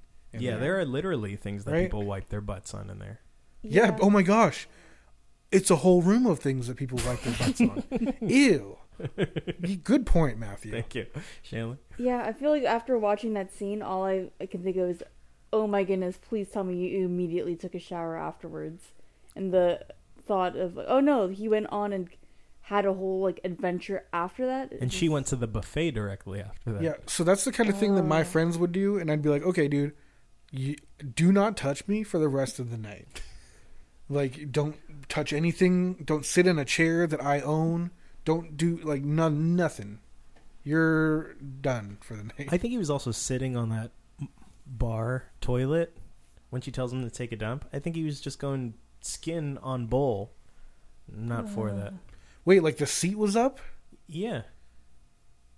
Are you serious? Yeah, like he was like sitting like in like on the toilet seat. Okay, but you no. saying no? I said was the seat up, and you said yes. Oh, you mean like the the There's the No, there's, there's the the bowl, lid, the and then there's the and- seat. and then the lid on top of it. No, no, no. He's well. He's he's sitting on the seat. Okay. but, no. I thought you meant he's just sitting on the rim, which is horrifying. Yeah. Like, how do, have you have you ever done that? Either of you? Have you ever sat down No. I have. on a toilet that didn't have a seat? Wait, on purpose? Yeah, when I was a kid, I was just like, I'm just, well, who needs this extra barrier? so I tried it, and it, like, you do need that extra barrier. Turns out, Especially you do. when you're a I've- kid, you just okay. fall Did in. you get My- stuck? No, but my kids are not going to hear this episode because this is like a rated R movie. yeah, we've clearly passed that Yeah. possibility. I've had to pull both of my kids at different times out of the toilet because they've accidentally sat on it without the seat and, and like got stuck inside it. I was like, that's okay. Was it at home? Yeah. Okay, yeah. good. Because, and we're lifting you into the shower. That's gross. Yeah. That's something that we get to look forward to. Oh. I feel like I've been amazed at how much I'm not grossed out by my kid. Yeah. He throws up on me almost every day. Yeah. I probably have some on me right now. You get used to that. Yeah. And I'm just like, I don't care. Whatever. You know, it's not a big deal. I uh, wipe up his potty parts all the time. Okay. It's fine. I deal with it. I'm not looking forward to the phase where he touches gross things in the world and I have to deal with that. Like, that seems way worse. Mm. Like, he can be as gross as he wants and I don't care, but don't make me touch other people's filth because you're a kid and have no concept of cleanliness. yeah, I'm not looking forward to him trying to put gross things from the world into his mouth. Yep. Mm hmm. It's like, mm-mm, nope. Yep. Not looking forward to that. It'll happen. Gross. Forever unclean. Yeah, he's in a swaddle right now, and I love, I love swaddles. Like he gets to feel all warm and cozy and comforted, like he's still in the womb, and you know he doesn't have his hands free. Yeah. Is it socially acceptable for me to, you know, just have that be something I have my kid do until he's bigger and can know better? You have my support. Mm hmm. All right, cool. Straight jacket our kid. So, well, you, um, you remember in the Power Mighty Morphin Power Rangers movie when Zordon's tube breaks? He's kind of inside of like a swaddle. He's kind of like a head on like a like a tamale. I don't remember. no, that. she remembers. We both agree. So, do you guys like Rebecca? She is very funny. It, she's I don't like her as much as you do on this visit, but next time they see her, I really enjoy that. Well, so w- after Chris bangs her, did you answer? Sorry. Uh, no. I I like the idea of her. I don't like her. Do you like Ilana Glazer? I don't know how you say her name correctly, but she was from that show Broad City, Oh. uh, which was kind of like a workaholics but of girls. I didn't watch that. But uh, well, I mean, but you've seen that ki- there that actor before, right? Yep. She's in Broad City. I've not She's seen her in in Broad anything else. City. She's in Broad City. Wait, what was that second one? Wow, she, Broad City is on her known for literally three times. it's Broad City, Rough Night, Broad City, and Hack into Broad City. Never heard, even heard of that. Okay, well, I like her. I think she's very funny. Why don't you tell us what happens when he points her out by the buffet? Yeah. So Chris is in. Chris is showing like Ethan after he comes out of the bathroom. He's like, "Oh, there's a a girl I just hooked up with in the bathroom, and she's at a buffet at the karaoke bar, getting a plate full of food, and then trying some of it and spitting it back out onto the tray." And I thought that, like, I love that level of not caring. Like, I'm really into it. I was like, dude, that's cool. Like, it's crazy and a little embarrassing, but like, I really appreciated the just like she doesn't care about anything attitude. It's very Yeah. disgusting. Yeah, sure is. I don't get how your appreciation for that reconciles against your gross outness of talking on a public phone or, or banging in a bar bathroom. Well, because Matt, I'm glad you asked. It's because I would never eat from a buffet at a karaoke bar. That's fair. Uh, so I think that that's understood that it's like you have to be a disgusting person to even be willing to eat from that. So you deserve to eat what some other lady tried and then spat back out onto the plate. I feel like that's that's who goes there. So As a person who always gets a hefty helping of whatever is being offered to me, it deeply offends me because I would have eaten that. yeah, well, you're saying I'd be, get what I deserve? yes. Wow. I think they just leave the bar Yeah. at this point, right? They uh he realizes that the weed was stolen and so they run out and get into the Red Bull limo, right? To try to chase her down. They they first have a debrief. Oh no, they about- don't chase her down yet. Sorry. They have a debrief about uh, Ethan seeing Diana again and saying like, "How did you let her go?" And Joshua chimes in with one of my favorite lines. He goes, "You should totally get back with her, dude. My mom's named Diana." it's very funny. one of my favorite lines of the movie. Not my favorite line. Uh-huh. I haven't said that one yet. Well, I'm glad you're saying so many lines, Thanks. but saving your own for later. That's pretty cool. Thanks. You made sure you save yours, but you say the rest of them. I like that attitude. Cool. Yeah. Thanks for the support. This is Joshua's like highlight of the movie. Because it's the same scene where he says that they realize that the weed was stolen. They decide they need to go back to Chris's mom's house to get more weed delivered. So that's site number two. That's And the wait, only wait, other wait. place where Mr. Green will sell to them. yeah. So they um they say they need to go there, and uh, Chris is like, "Dude, we cannot go to my mom's house with, with Isaac looking the way he looks right now." and he's like, "No, I think I look good, man. I think I'm cool." and he is look it's a mess, and he's like trying to like act like he's not that drugged up. He's he says he needs to take more mushrooms because he was having a good time on mushrooms and the coke ruined it. So he needs to get more of a mushroom feeling back. And then Chris is like, dude, you don't need to take more drugs. You need to check yourself. And he's like, check myself before what? Before I wreck myself? He's like, how does that make someone feel? to be told that they might rickety wreck themselves. And, and Ethan's like trying to mediate between the two of them, and he's like, "You're not gonna wreck yourself." He sounds like such an idiot, having to use Isaac's own words to comfort him. You're not. He's. You're Yeah. not gonna wreck yourself. I think the level of panic that he felt when he says, "Before I what? Before I wreck myself." How does that make someone feel? It's so funny. It's very good. I do love the like sensitive emotional state while inebriated. Like it's like, yep, Yeah. doesn't make sense, but I've One of those there. arguments that you hear people having outside of a club or something, and you're like, "Oh my god, are they serious?" Like, but it's like a super intense argument to Oh them. yeah, in the moment, it's like no, no, no, no, this is real right now. Yeah, I love that. How dare you go there? That is a line you do not cross. Coincidentally, um, one of like the like, it wasn't like Screen Rant, but one of those Instagrams that I follow today posted that scene from the night before. Uh, with him, he's like, "You look weird." Seth Rogen puts his glasses on, was like twisting his face and scowling. How about now? Weirder. it's, it's very. I love that. Yeah, and that's also that is when um, Joshua yells out, "Chill out, man. Have a Red Bull." this is very good. Is there something to there being three of them on a long journey to deliver a gift to the Messiah? Is that a thing? Oh, Is that a thing? You know what, dude? I think you just did uncover another layer to this. I think they tap into several different like Christmas stories in this, Yeah. and that is for sure one of them. Okay. That's pretty cool. Okay. So so they go to Chris's mom's house and they sneak in and they're gonna one of the things they used to do when they were younger is sit around and play Goldeneye on N sixty four. Hell yeah, dude. So they go sit down to do that. And I love it because you think that like I don't know if anyone else is old and played N sixty four, but you can have four players on the team. Yeah.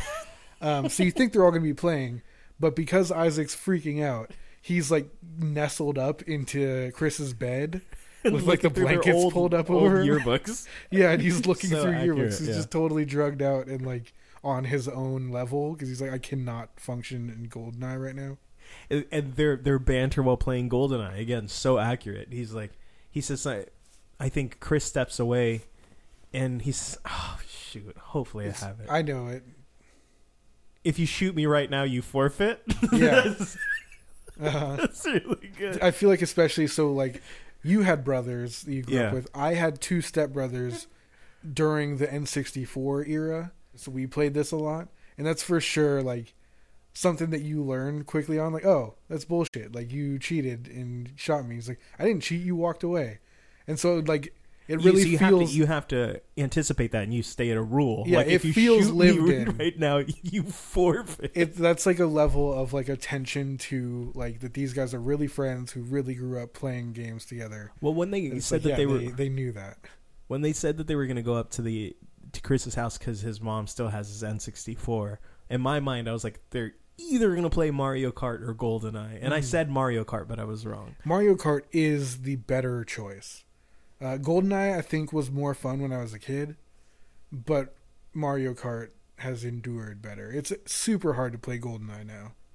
Really? Yeah, it's it's terrible because first person shooters around this time on like PlayStation and ever since have had two thumbsticks, so like one's for moving and, And one's for for the looking. camera, and on the N64, you had to use one for both. got and it. so it's like you have to hit a different button to stop moving so you can like look around and it's super uncomfortable Okay. and weird it sucks I don't know if I brought this up. it's on the, very disappointing playing it with like expectations of how much fun it used to be because it doesn't live up to it They'll probably re-release that right on. on hopefully platform. someday um I mean, that's what Halo is. Halo is GoldenEye. I don't know if I brought it up on this podcast, but my dad, when he used to work at the airport, there was this woman there who owned a cabin, and for some reason, she got the sense that my dad was really handy, and so she she would be like, "Hey, why don't I give you some projects that I want you to do at my cabin, and you just bring your family out to Tahoe. You guys stay in my cabin. You just do a project for me, and then we'll call it square." And so we would periodically go to this woman's cabin, my whole family. And um, the first time we went up there, we're like, "Oh, this is gonna be great. We're gonna go up to to Tahoe. It's snowing right now. Being from the Bay, there's not a lot of snow, so we're excited to go out to Tahoe." We get to the cabin, and it's uh, it's got one of those game shelves that's full of like your checkers and jigsaw puzzles of hot air balloons, random crap like that. And then four hours into the trip, we discovered that she had an N64.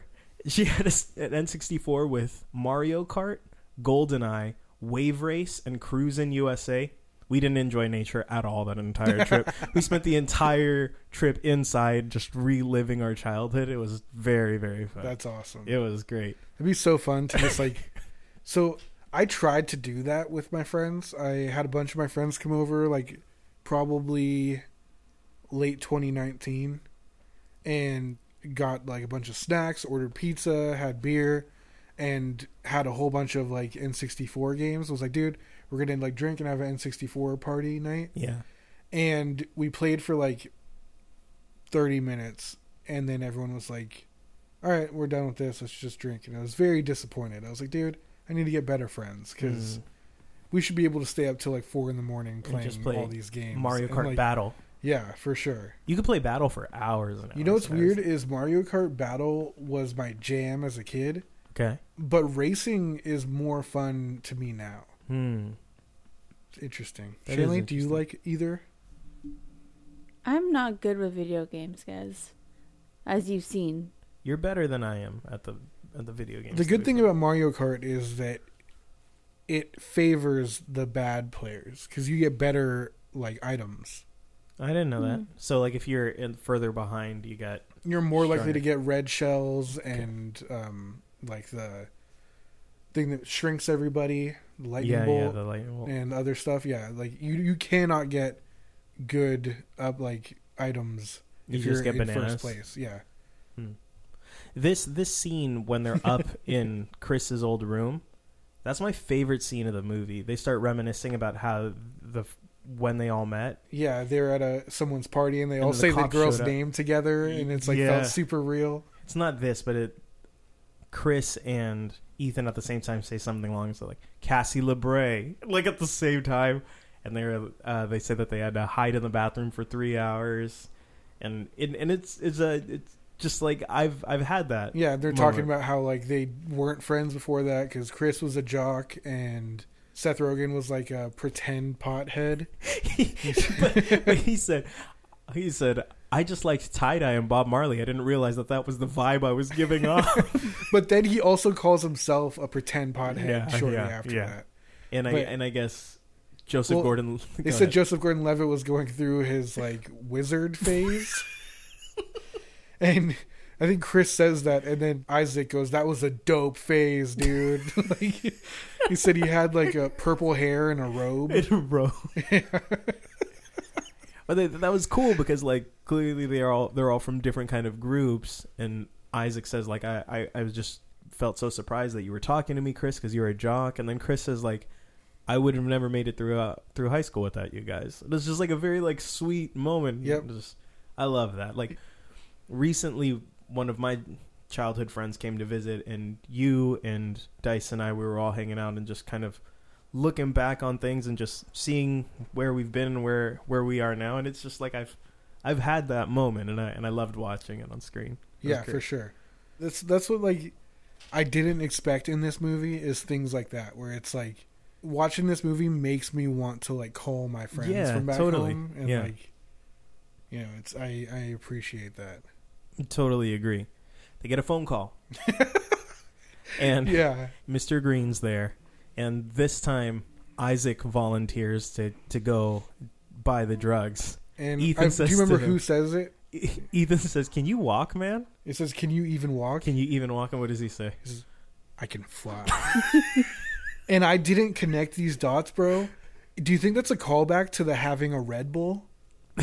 Because after hearing what your kids thought about having a Red Bull, the Red Bull gives you wings. Do you think he like feels perked back up and it's like a meta reference? I don't. I hope so. That's very funny. It was a hilarious line. And we didn't say this before, but Mr. Green during the first the the weed of Christmas present, he tells Chris, "Tell Isaac I'll, see, him in a two f- hours or yeah. whatever."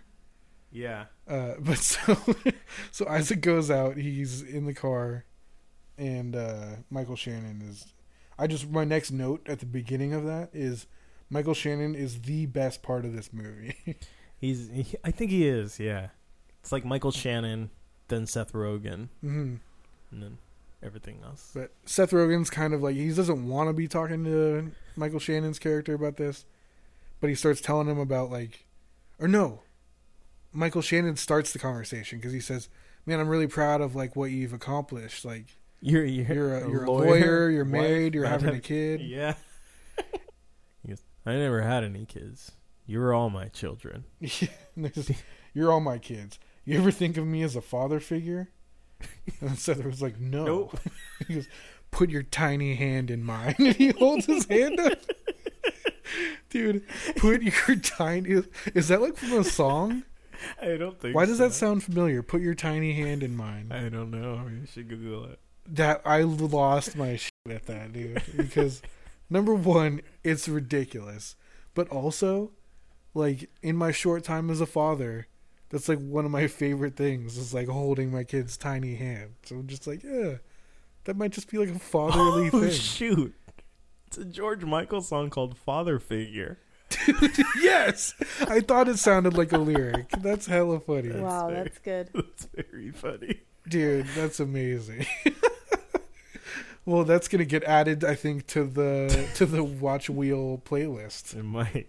We'll have to listen to it and see. Yeah. But but I'm not excited.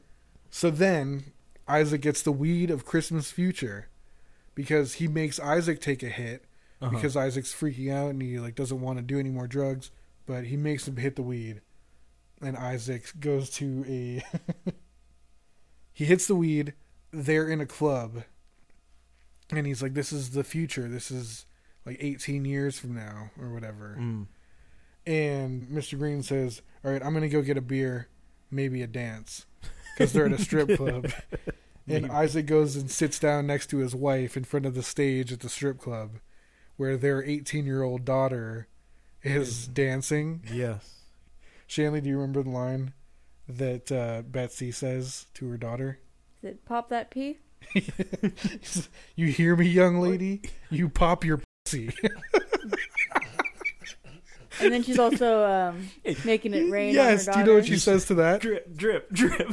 She goes, she goes drip, drop, drip, drop. After she says that to her, though, that you Pop hear me, that young pee." lady. Seth Rogen says, "You don't have to dri pop that if you don't want to." That's so funny, dude. I love that. Pop that pee is so funny. And then You're uh, that young lady. you hear me, young lady. You pop your pussy. Jeez. that I, I do honestly like.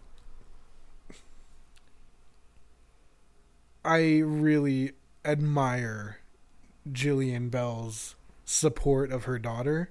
Uh-huh. I feel like that's on like that's just what dads do at like their kids' sports games. Right. She's at the exact same level of like enthusiasm and like coaching from the crowd as a dad would be at a football game. Uh, only her daughter's actually making money and football players are just playing football. hmm So this is maybe more important. We can all learn. So I a little bit admire that. that. I don't think I can do it. Kris Jennering her daughter. Mm. Okay, so anyways, this causes Seth Rogen to freak out, and so he's having like a panic attack in the car because of this, and all the drugs he's on, and so Mr. Green starts trying to like snap him out of it, and he's like, "Hey, hey, hey, look at my finger," and Seth Rogen kind of snaps out and he goes, "You need to give me a hundred bucks and get the fuck out of my car." I love that. Uh, but I, I did really like that. So then we go back inside, and this is when we find out what you referenced earlier that Seth Rogen's phone got switched because he walks back in. They're all trying to be quiet so they don't wake up Chris's mom. And what was the song that the Hit ringtone starts Baby. going off? Hmm. Hit me, baby, one more time starts Yeah. going off on the phone. But so yeah, they wake up the mom. They all say hi. She calls out Seth Rogen for smelling like weed, um, like right away. She's funny. She is very She's funny. good. She's a very tough lady. Uh huh. But so she makes them sit down and have some food. You see- oh, that's what's in my notes. I didn't know what this was. She says, "Are you guys hungry?" And, and Ethan goes, "Yeah," because I hella relate to that. like, I'm going over to my friend's house. The last thing he wants to do is stay at his house for longer. But when the mom offers to cook, like especially, she's clearly cooking them like Christmas leftovers, and like something about that is like this is gonna hit so much. Yes, please have your mom cook leftovers for me. I have a very di- like.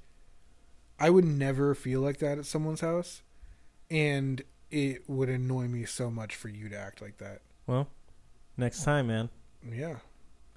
So they're sitting down, they're having dinner, they're talking about whatever. It doesn't really matter to get over every detail of it, I don't think. No.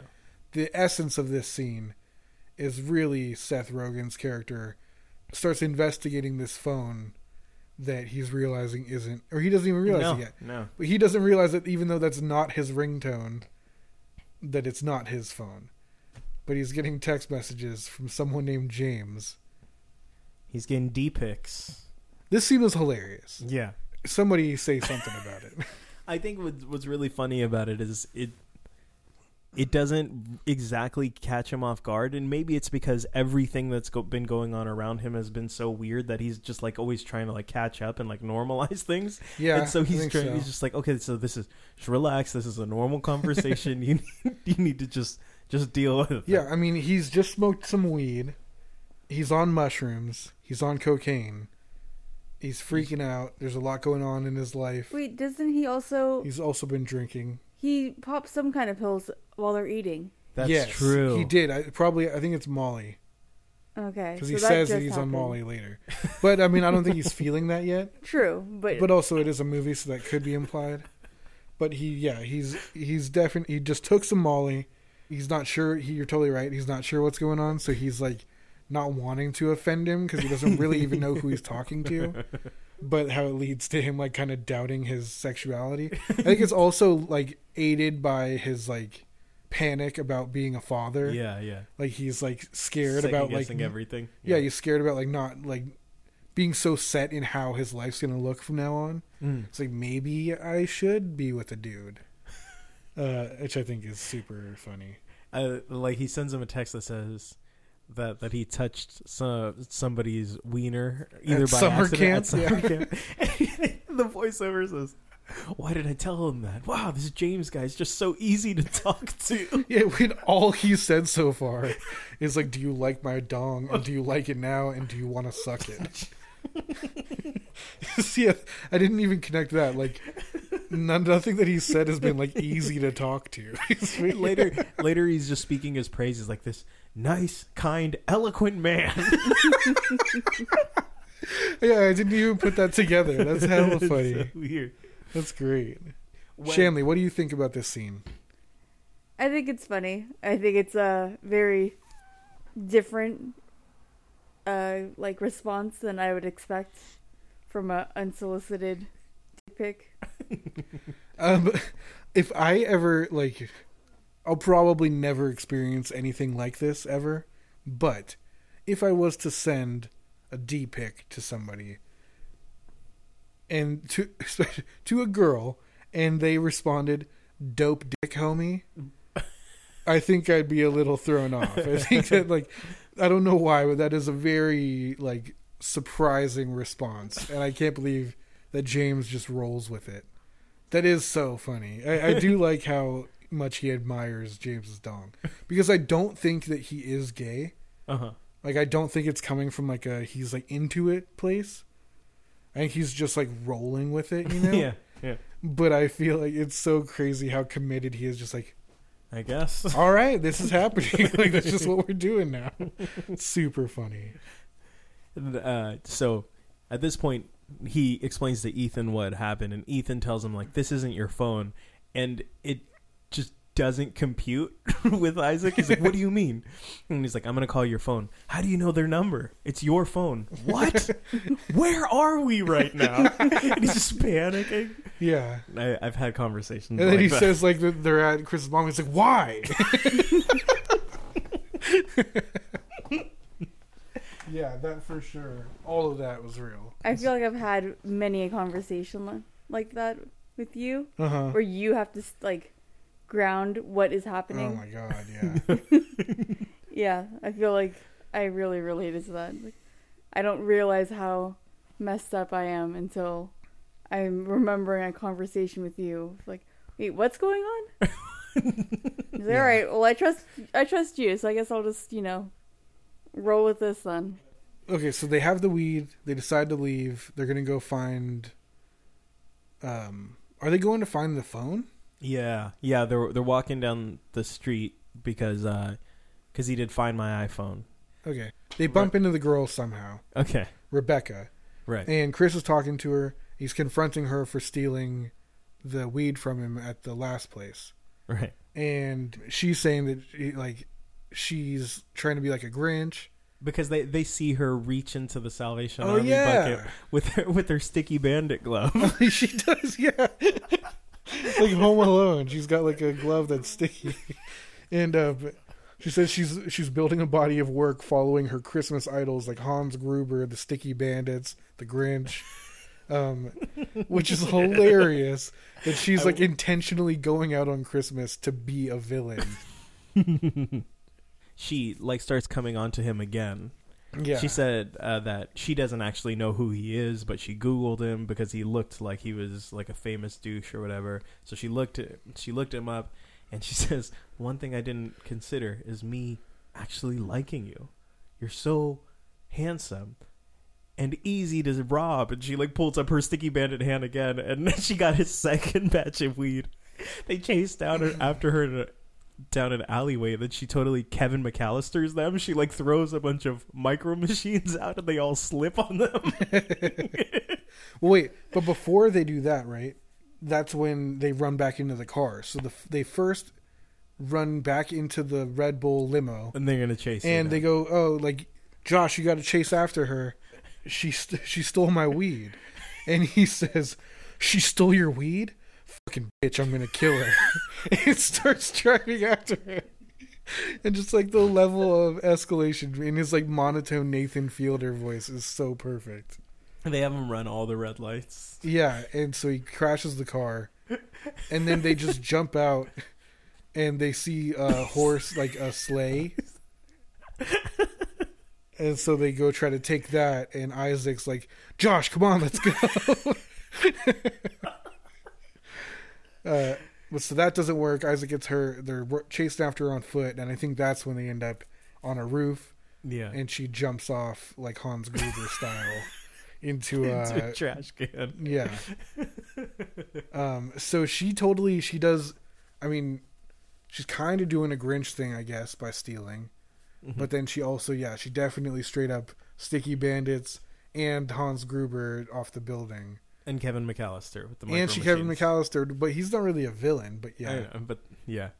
But she she gives him like a, a moment for a second. Though she like she she tells Chris what's what because she's talking to him about how like he's getting caught up in all these fans, but he's he's not like valuing the fact that he's got some friends that want to be with him on Christmas. So kind of mm-hmm. she kind of reaches into his soul for a second before she Hans Gruber's off the roof. Uh, but so then they end up splitting up. Seth Rogen's gonna go try to find his phone. I don't know what Chris is doing. I think we misplaced when he's on the roof with her. They split up because he's going to chase her further. Seth Rogen's going to go try to find his phone. Oh, That, you're right. that's yes. what happens. And then Ethan runs into Jason Mantzoukas as a Santa Claus. So, why don't you talk about the Santa Claus scene, and then I'll come back in for the church scene.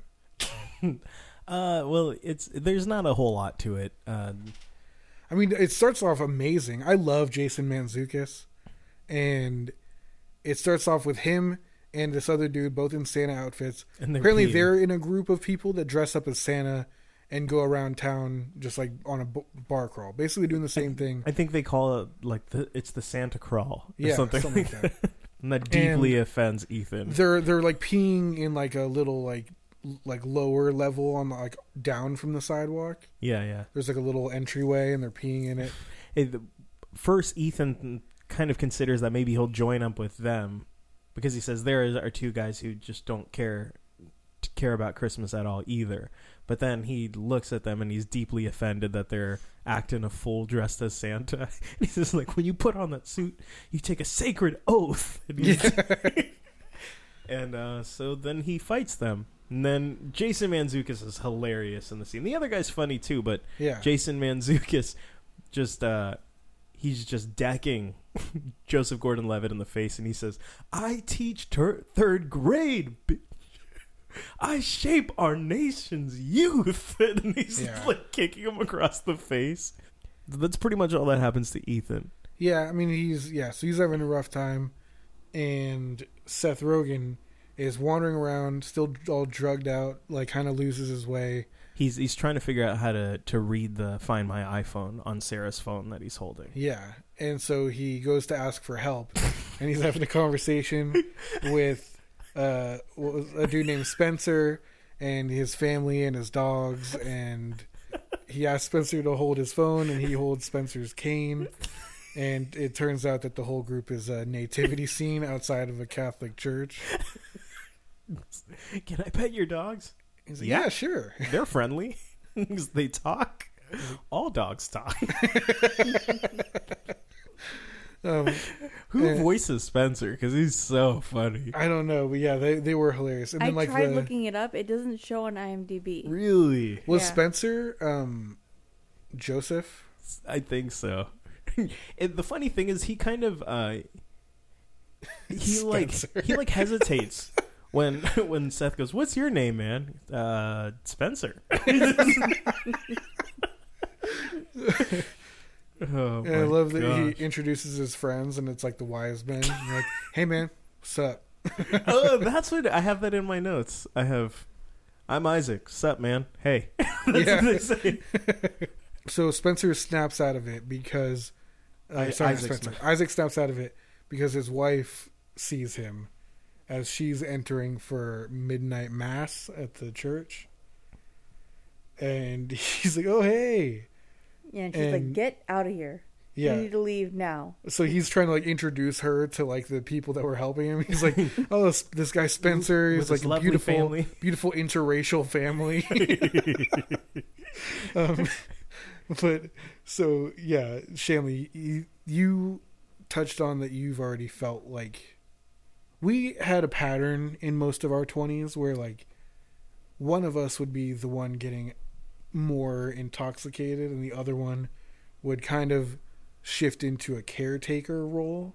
Mm-hmm. But I feel like I was more often the one who would come home like this. So like if we were out together, we'd both have a couple drinks, and like one of us might drink some more. But like there's many nights when I came home to completely sober Shanley and I was pretty wasted. Uh, you sure were. Did you feel like you connected to this scene at all? Oh yes. Can you bring up anything from this scene that was especially personal?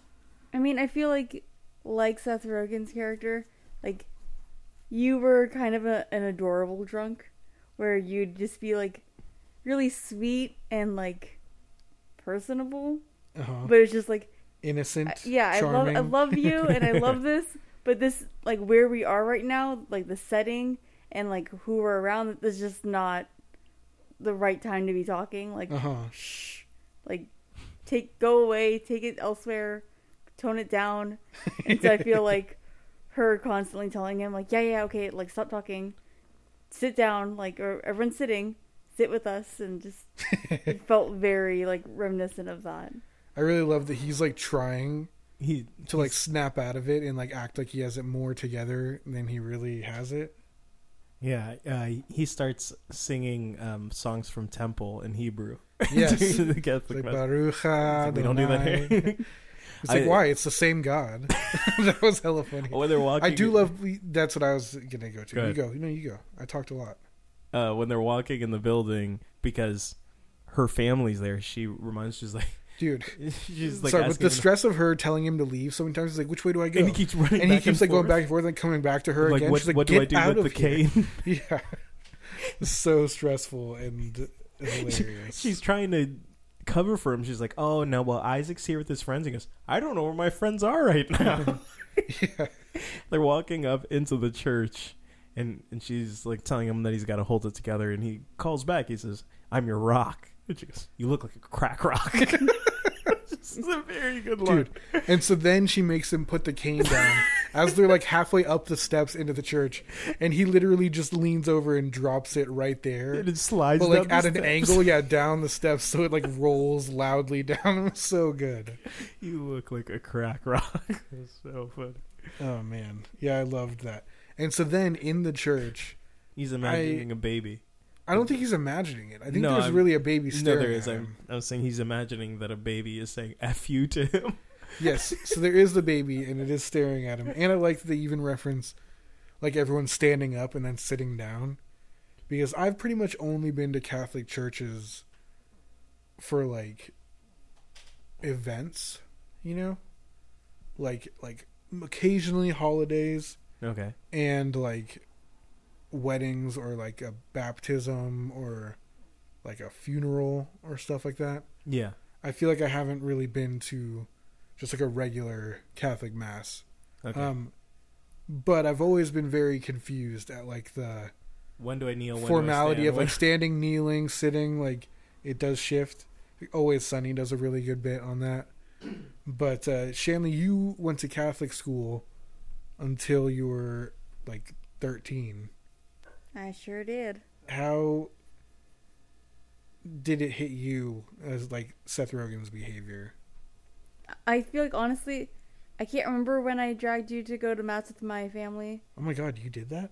I'm sure I did. I don't think so. Okay, there was some reason. I think I wanted to go for years and you wouldn't bring me.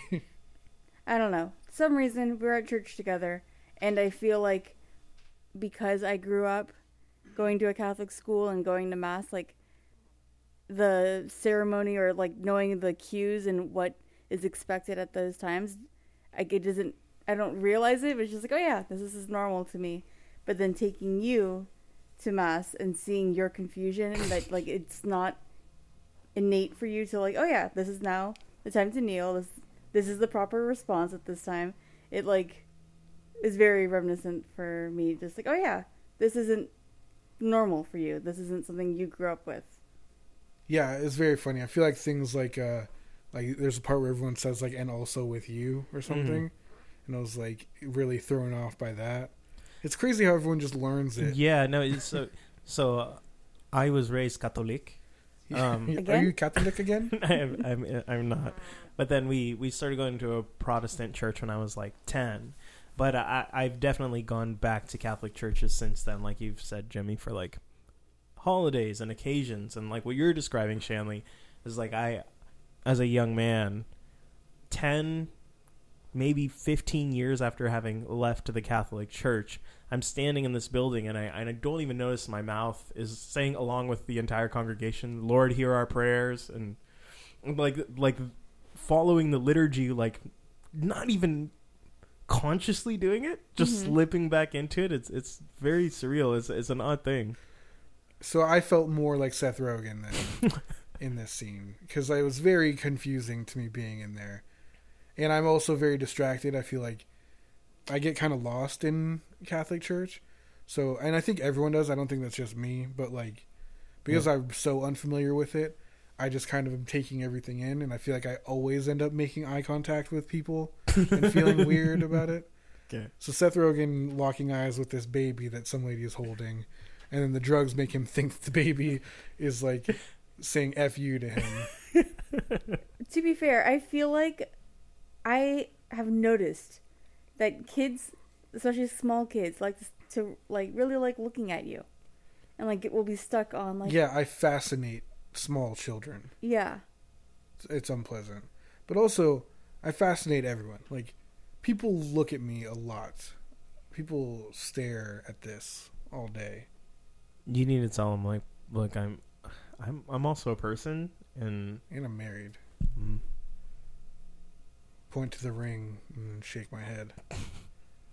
But yeah, so Seth Rogen's freaking out. His wife's telling him to shut up, and then he sees uh, the crucifix.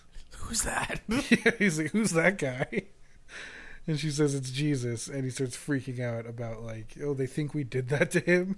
Can you tell I'm Jewish? Yeah, yeah. He's got the giant uh, Star of David sweater on in the Catholic Church. It's so funny. Is that inappropriate?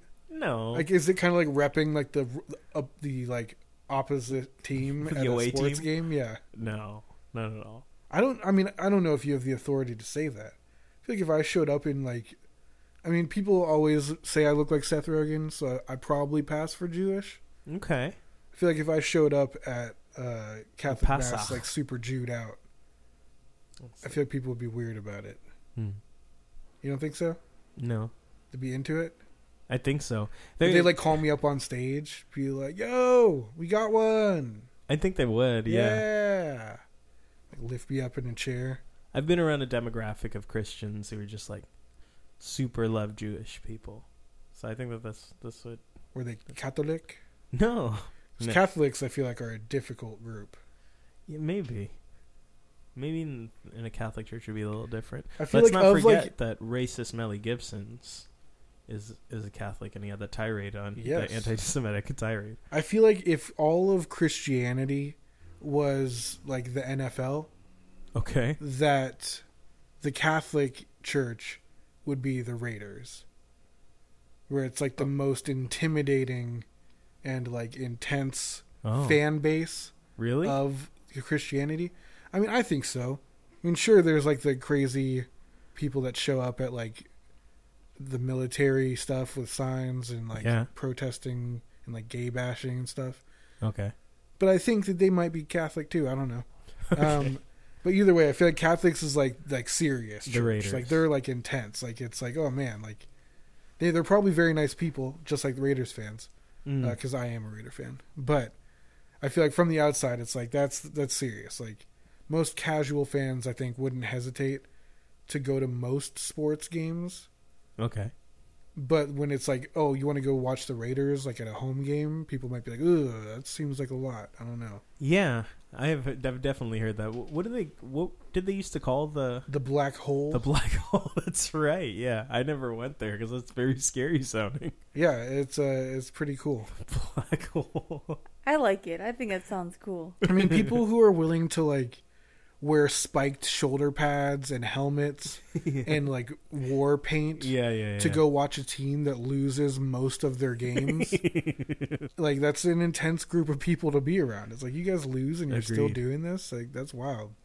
So yeah, I think uh I think that's it. So Seth Rogen's freaking out and he has like a panic attack and he runs out throwing up and screaming, "We did not kill Jesus. We didn't do that." Which is I feel like I would lose it like laughing if I was there Yeah. but no one did, and that kind of bothered me. I was upset that no one else in the church was laughing. There had to be some teenagers that whose parents like made Yeah. them go there who were dying. a guy in a Star of David Star of David sweater stands up in the middle of mass, throws up, and screams, "We did not kill Jesus." We didn't do. I don't know. Catholic church environment is very like cold and sterile, and Hmm. I don't know. Maybe it's because I spent a lot of my childhood between like intimidating nuns and my grandma. So going to church with them mm. and having like ferocious pinch Pinches, or yeah. Oh yeah. Uh, did you get toe pinched or hand pinched?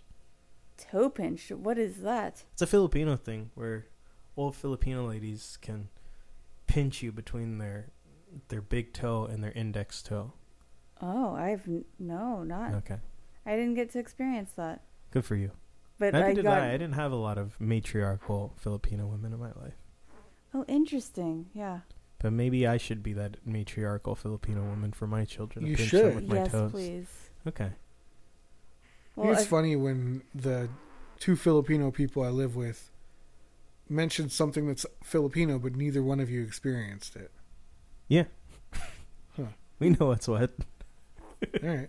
um, in between intense pinches and ferocious glares, just know that church time is not time to be fooling around. Yeah, my mom used to like twist our like hair, like a almost like a hair pull thing when we would mess around in church. There were there were people in in the Catholic church we used to go to who had like in in our ears very funny accents, and so we would be laughing, and my mom would just be like, That's staying in. um, so okay, so he leaves.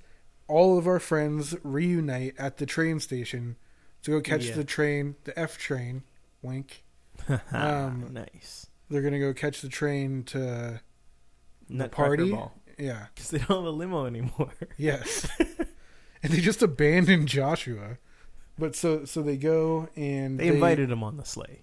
To be fair, Yes, they did. Isaac did. Uh, they start fighting on the train, and it's not. like I mean, it's important to the plot, I guess. Well, it I don't think it, it's really important. it comes for- out that uh, Chris is taking steroids. They accuse him of it. uh huh. That like that's why suddenly at 31 his career is taking off. hmm And Seth Rogen taps back into real drug user portrayal because in the middle of them all arguing on the train, so Ethan calls out Chris for taking drugs and being a phony. Chris takes and off his sweater, for caring about like his new fake friends more than them. yeah, Chris takes off his uh, sweater that Ethan got him and is like, "The sweater's racist, and I'm not wearing it. It's stupid." And Isaac starts screaming, and he's like, "You guys, shut up! You're ruining my trip." uh, which I felt like he didn't say it in a way that was like he didn't care about them, but it's like he's like, "Dude, like." You guys fighting is bumming me out. and It's ruining my trip. I didn't even like pick up that he said that line at all. Oh yeah, he says it, and I loved it because I was like, dude, like I definitely have felt that where it's like, fight tomorrow, like you guys are ruining the night, then knock it off. Hmm. Because with drugs, there's always like a a timer that's counting down back to sobriety, uh huh. and you really hate to waste anything on that once you start getting there. So I really appreciated that. I was like, yeah, that's true, because you can screw up the rest of your night just because the fight got too real. Mm. and because his whole thing is that he's basically trying to have one more like fun youthful night Yeah, and suspending it with it watching his friends fight is like the worst thing for that that's good. and then they walk in to and, and this also one last thing about this like the fact that they are having this fight and then it just cuts to them walking from the train into the party Yeah. It was like, dude, that's friends too. That's like, super real. Yeah, I yeah, love yeah, that yeah. it's like we all know we're still friends, but we're mad, but we're just gonna keep going with it. Like yeah, no one left and is like, I'm going home. Screw you guys. yeah, Like that also can happen, but I appreciated that it's like when you're real, like real, real friends, that it's like, all right, like we're mad, but we're also gonna just go to the party. I agree. Yeah. That was I Mhm. liked that. It really, it was like uh, there's so many small details in this that made it like a real friends movie Mhm. that like I think strengthens it as a holiday film.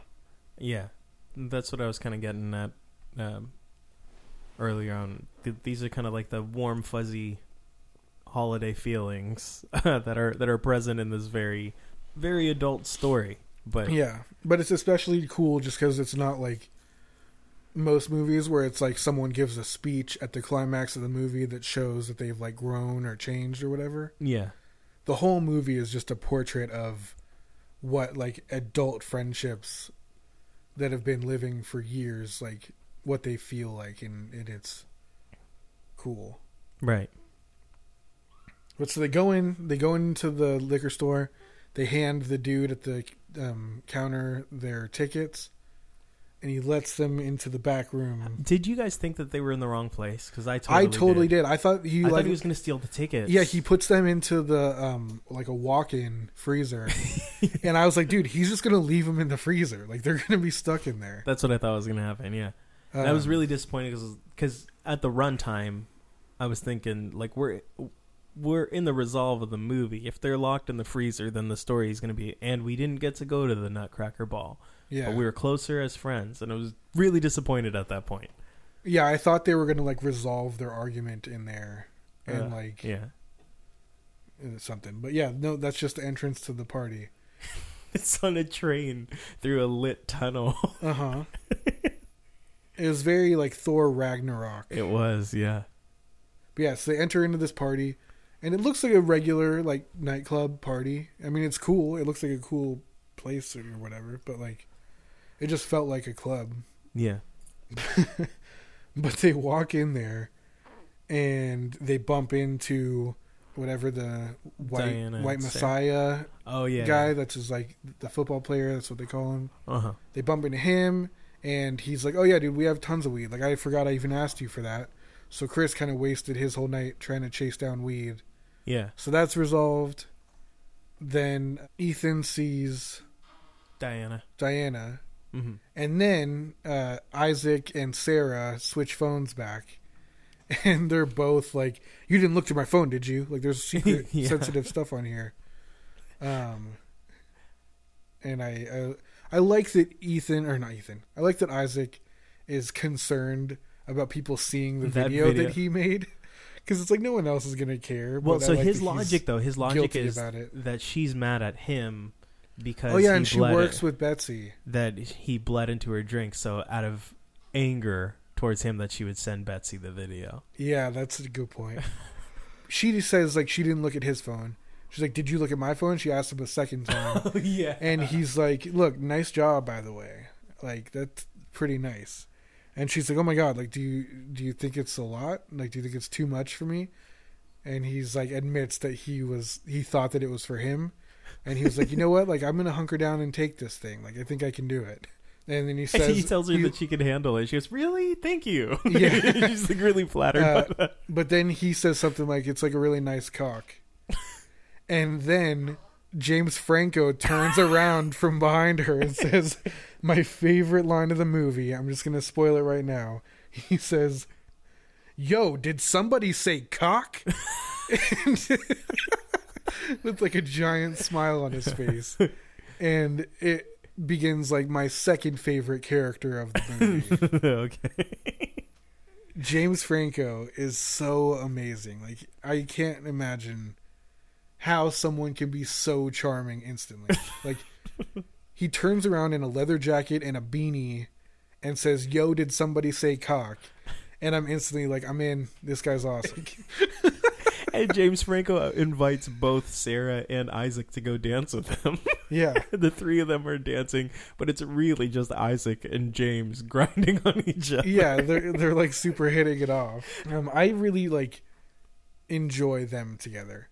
I don't know what their friendship is like in real life, but in uh, Pineapple Express. Pineapple Express, in that uh, this is the end, in the interview, like they are just adorable to watch together. Mm. I feel like I can't think of a duo that has better chemistry than Seth Rogen and James Franco.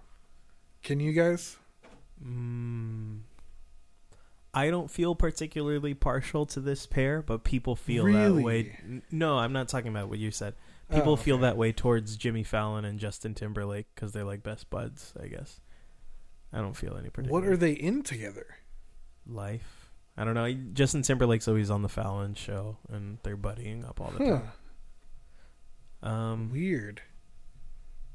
Shanley, this is the best part for you to jump in on. Chris Farley and David Spade. Okay. Shanley, do you love Seth Rogen and James Franco together? Yes, I do. Can you think of a equal or better duo?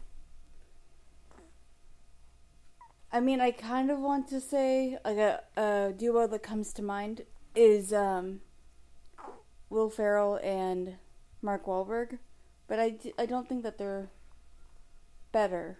Oh no, definitely not. Um, Will Ferrell and John C. Reilly, maybe, but again, I don't think they're better. hmm Um, Dwayne the Rock Johnson And Kevin Hart. and oh no, no, oh, Sean and William Scott. the rundown. Yeah, okay, not Uh, this boy's Pintu. Mm-mm. Con labos. With the K. It's Rosario Dawson. Yeah, I know who it is. Okay. Um, all right. Well, anyways, thank you for making that weird. Um, I love them. Do you you still love James Franco not as much anymore. because of the accusations? What are the accusations? I think the accusations are him being gross. Yep. And Icky, even. Like gropey or like rapey? I think I've heard that he. So he was a teacher at uh, several schools. I think at UCLA and at CalArts, and at a few other places. Okay. and that he was like sexually suggestive with his students but i don't know for sure i i think it's just like vaguely all over the place he was like being like the most powerful or like famous person in the room and kind of exploiting that to like offer like hinting at like offering help in people's careers or whatever for sexual favors. Does that put a little bit of a a dark shadow on this that he's sending D pics? I mean, a little bit. Hmm. So anyways, they're great together. I really enjoy them and I really enjoy them doing this whole scene together. Grinding and I like each other. that James Franco is playing James Franco in it. yeah. That's pretty funny. Meanwhile, Ethan's talking to Miley Cyrus. Yeah, he happens to find Miley Cyrus there. And uh, as we brought up before, uh, Wrecking Ball is Diana's jam. And over the course of discussing with Miley Cyrus, to whom he refers to as Miley Cyrus, full, full name the entire time. No Miley Cyrus. feel I, don't like want to be most celebrities I would have to do that with. really? Yeah, like if I met like Keanu Reeves, I'd be like, "Oh my god, what's up, Keanu Reeves?" That's crazy. Like, I can't just be like, "Hey, Keanu."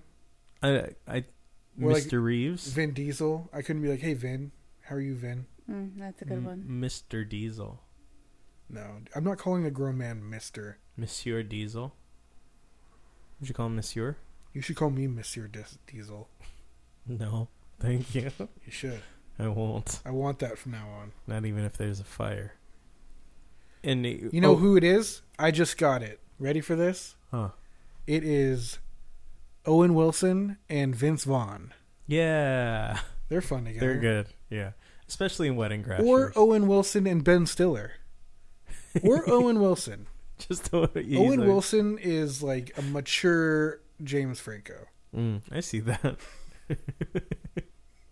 While discussing with Miley Cyrus, he realizes that he that he loves Diana and he's ready to make the next take it to the next step. And Miley Cyrus influences him to propose to Yeah. Diana from the stage. In the middle of a duet of Wrecking Ball on Yeah. stage. And she says, "You got to stop calling me Miley Cyrus." He says, "What should I call you then?" She goes, "Hannah." I'm just kidding. I'm drunk. Let's go do this. Which I liked. I that thought was good. funny, but it also bums me out because she has like addiction problems, which I think she's doing well with now. Awesome. She's pretty open about it and like she's cool, but like yeah, I feel like it's kind of sad. It's like oh, she re- that was like real. Like she she she really was struggling with alcohol. Oh, that sucks. yeah, so she comes out and we're gonna keep bringing up the sad parts now. so Miley Cyrus comes out and is singing "Wrecking Ball," and uh, Diana's losing her mind about it, and Miley calls out and she goes, "What's your name again?" He's like, No, she, it's better than that though. She says, uh, "I want to bring my friend up here, and he's got something important to say." What's your name again? I think she says, "What's your fucking name again?" Yeah, there's enough somewhere in there. Yeah. or what the fuck's your name? I think that's what it is. yeah.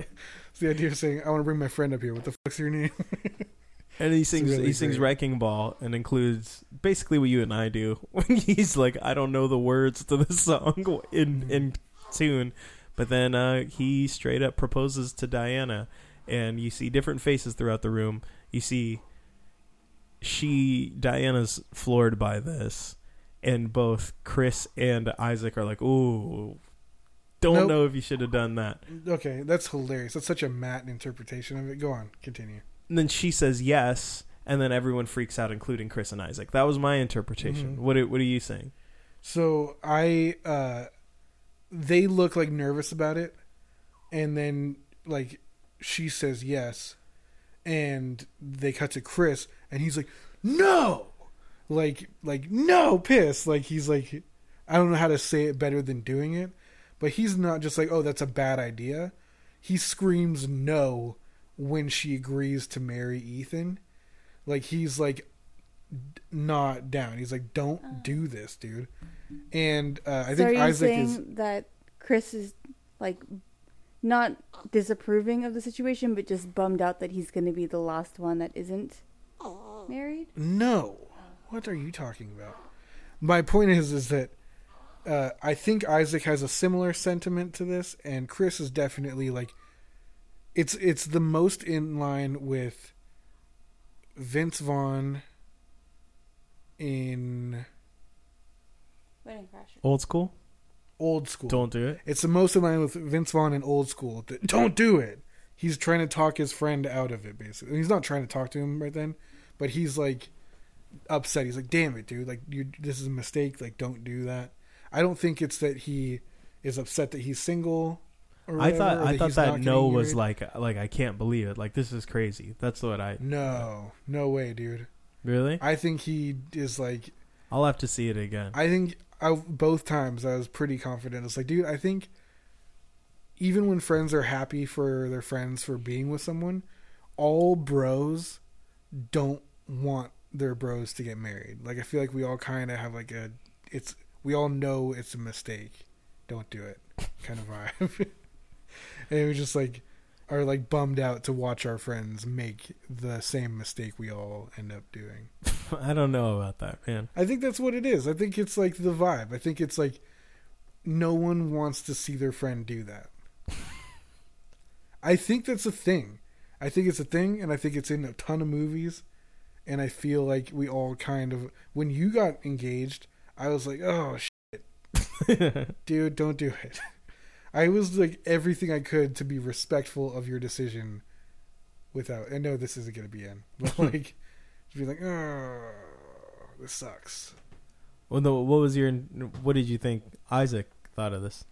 I mean, they were less focused on him. They double. They went to Chris, looking not into it before, or like during the proposal, and then they went to him immediately after she says yes. He's like, no, like, I don't. I don't think it's him like shocked that she said yes. Mm.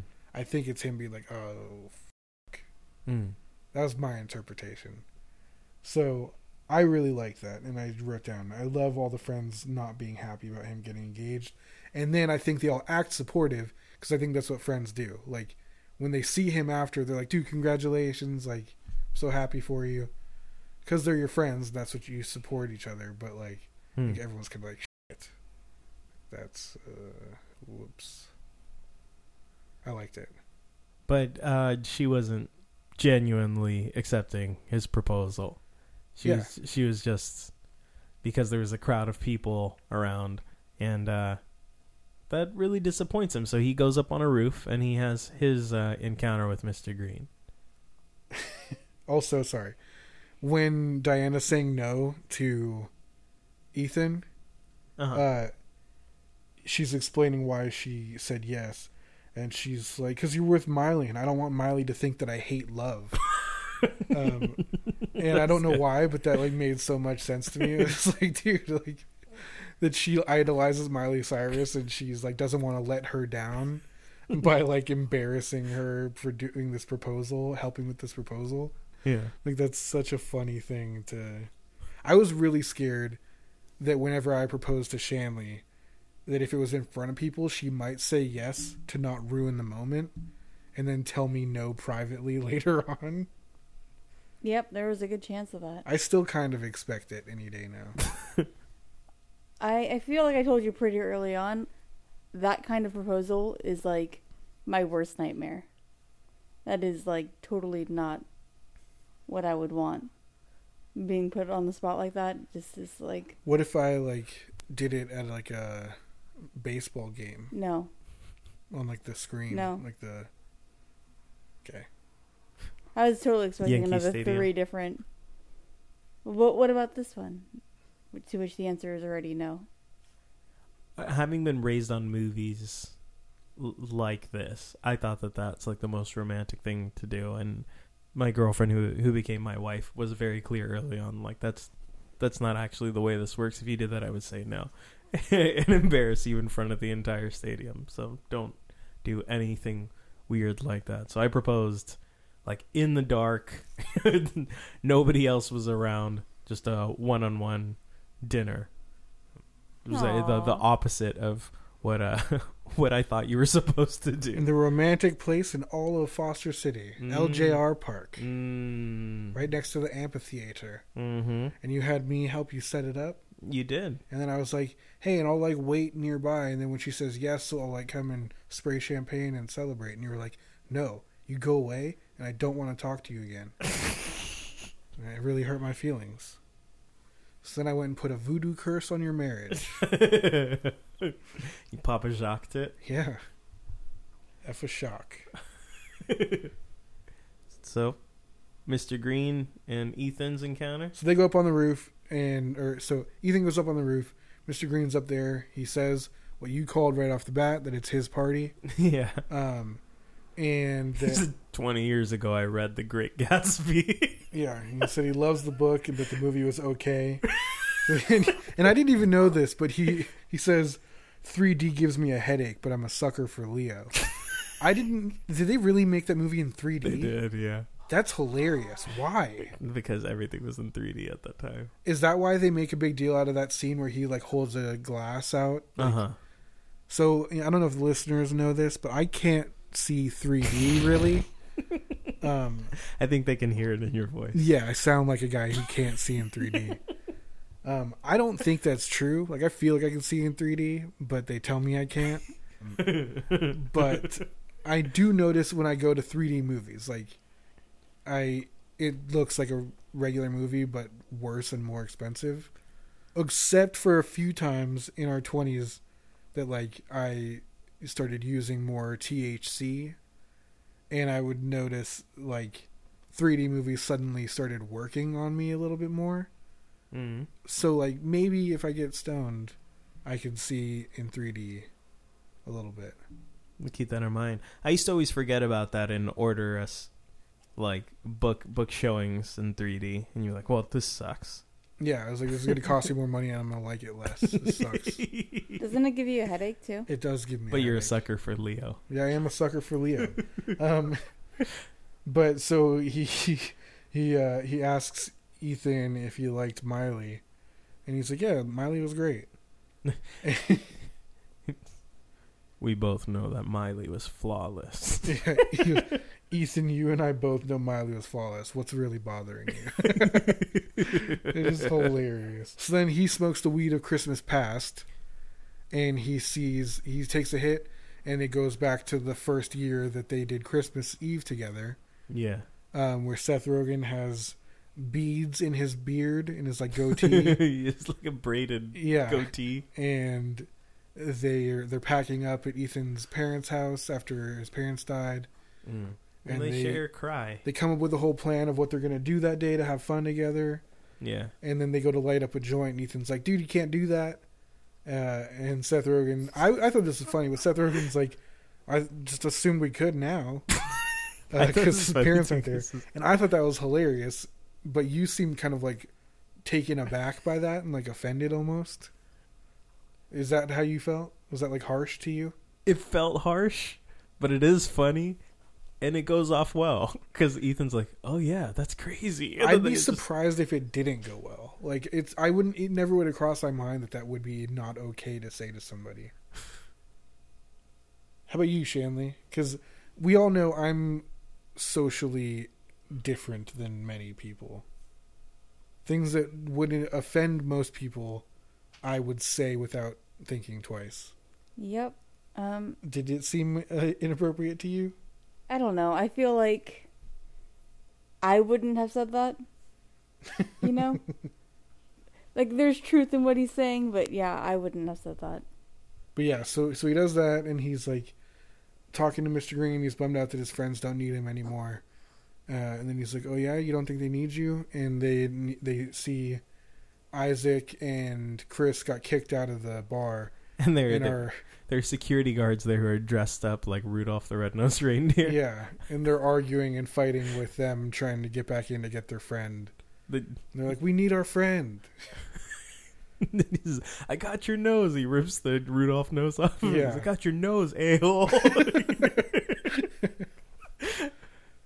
They kind of have a real moment with Ethan. yeah, And Seth Rogen said a line that really hit me. I think now that I'm a dad, this resonated. But uh, he says, "You have a good reason to be making excuses, but it's just ruining your life." yeah, And I was like, "Damn, dude! Like that's a pretty deep, yeah. like real message that I think I need to hear sometimes, and I think a lot of people in our generation maybe do." It's like, yeah, like you can have good excuses for why things aren't going well, but like you still have to do something about it. Yeah, that's good because it like it acknowledges the the trauma and the difficulties. It doesn't just discount it, hmm but gives value to doing something else. I I really related to what Ethan says that feeds into that though because he goes, I think she what she really wanted me to do is just some normal things, just a regular thing. But I'm an abnormal person, and abnormal things have happened to me, and like I felt that. This is like, why can't I just be normal? Why do I have to do these big gestures and screw things up? Like I, that hit me pretty hard. So then there's the pregnancy. scare. Seth goes, he he got his phone back.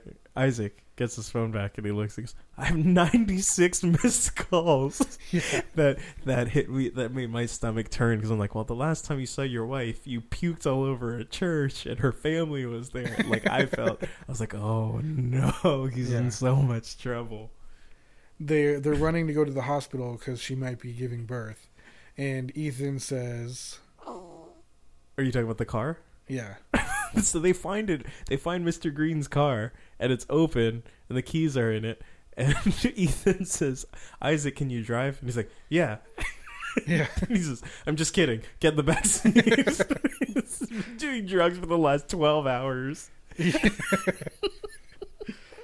always think he says, "I'm totally kidding. Get in the back." Yeah, Also, like his wife is going into labor, so he's like the most panicked person right Yeah. now. He should not be the one driving. yeah, I guess. But I I feel like if anyone ever asks me if I'm okay to drive, I'm gonna say yes. like, I I know this about it's you. just how it goes. mm-hmm. They leave uh, Mr. Green standing on uh, the sidewalk by himself, and as the car exits the frame, he, Mr. Green says, Well, I guess I finally earned these. He sprouts wings and f- ascends into heaven. Is that a Red Bull joke? Probably not, right? Probably. I mean, you didn't drink a Red Bull. He's Yeah. smoking weed. I okay. Um, yeah. So, oh my god, I know what your favorite line's gonna be now. I just realized it. Okay. So yeah. So so the end of the movie is that they're, I guess, gonna still keep a tradition of just like having a grown up Christmas together. Yeah, 'Cause because Ethan ends up with Diana. Um, yeah, Ethan ends up with Diana, and they're cool. They have like a jokey back and forth on the porch.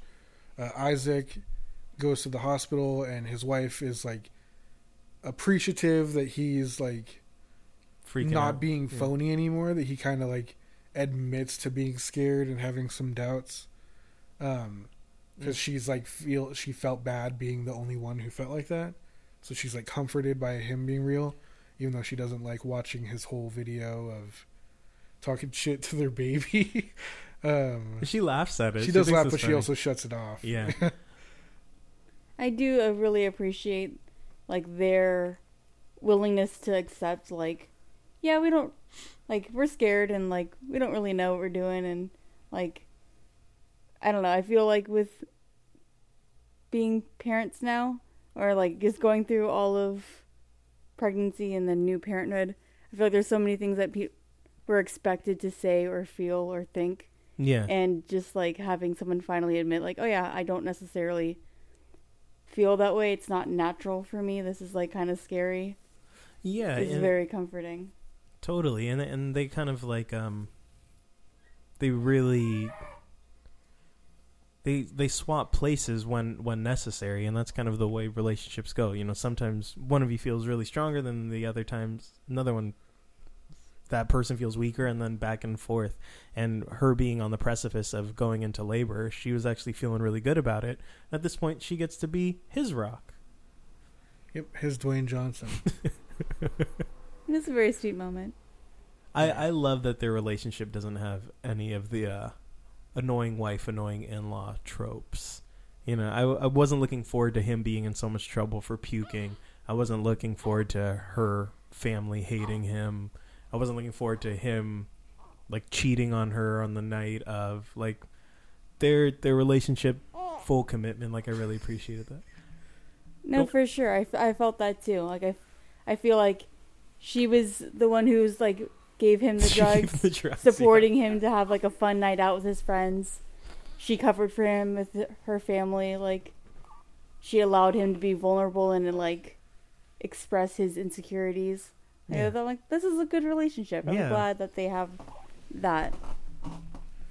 So yeah, so so Chris has um Chris. his ending with his mom where he admits to her that he's been juicing and that They're gonna kind of confess it.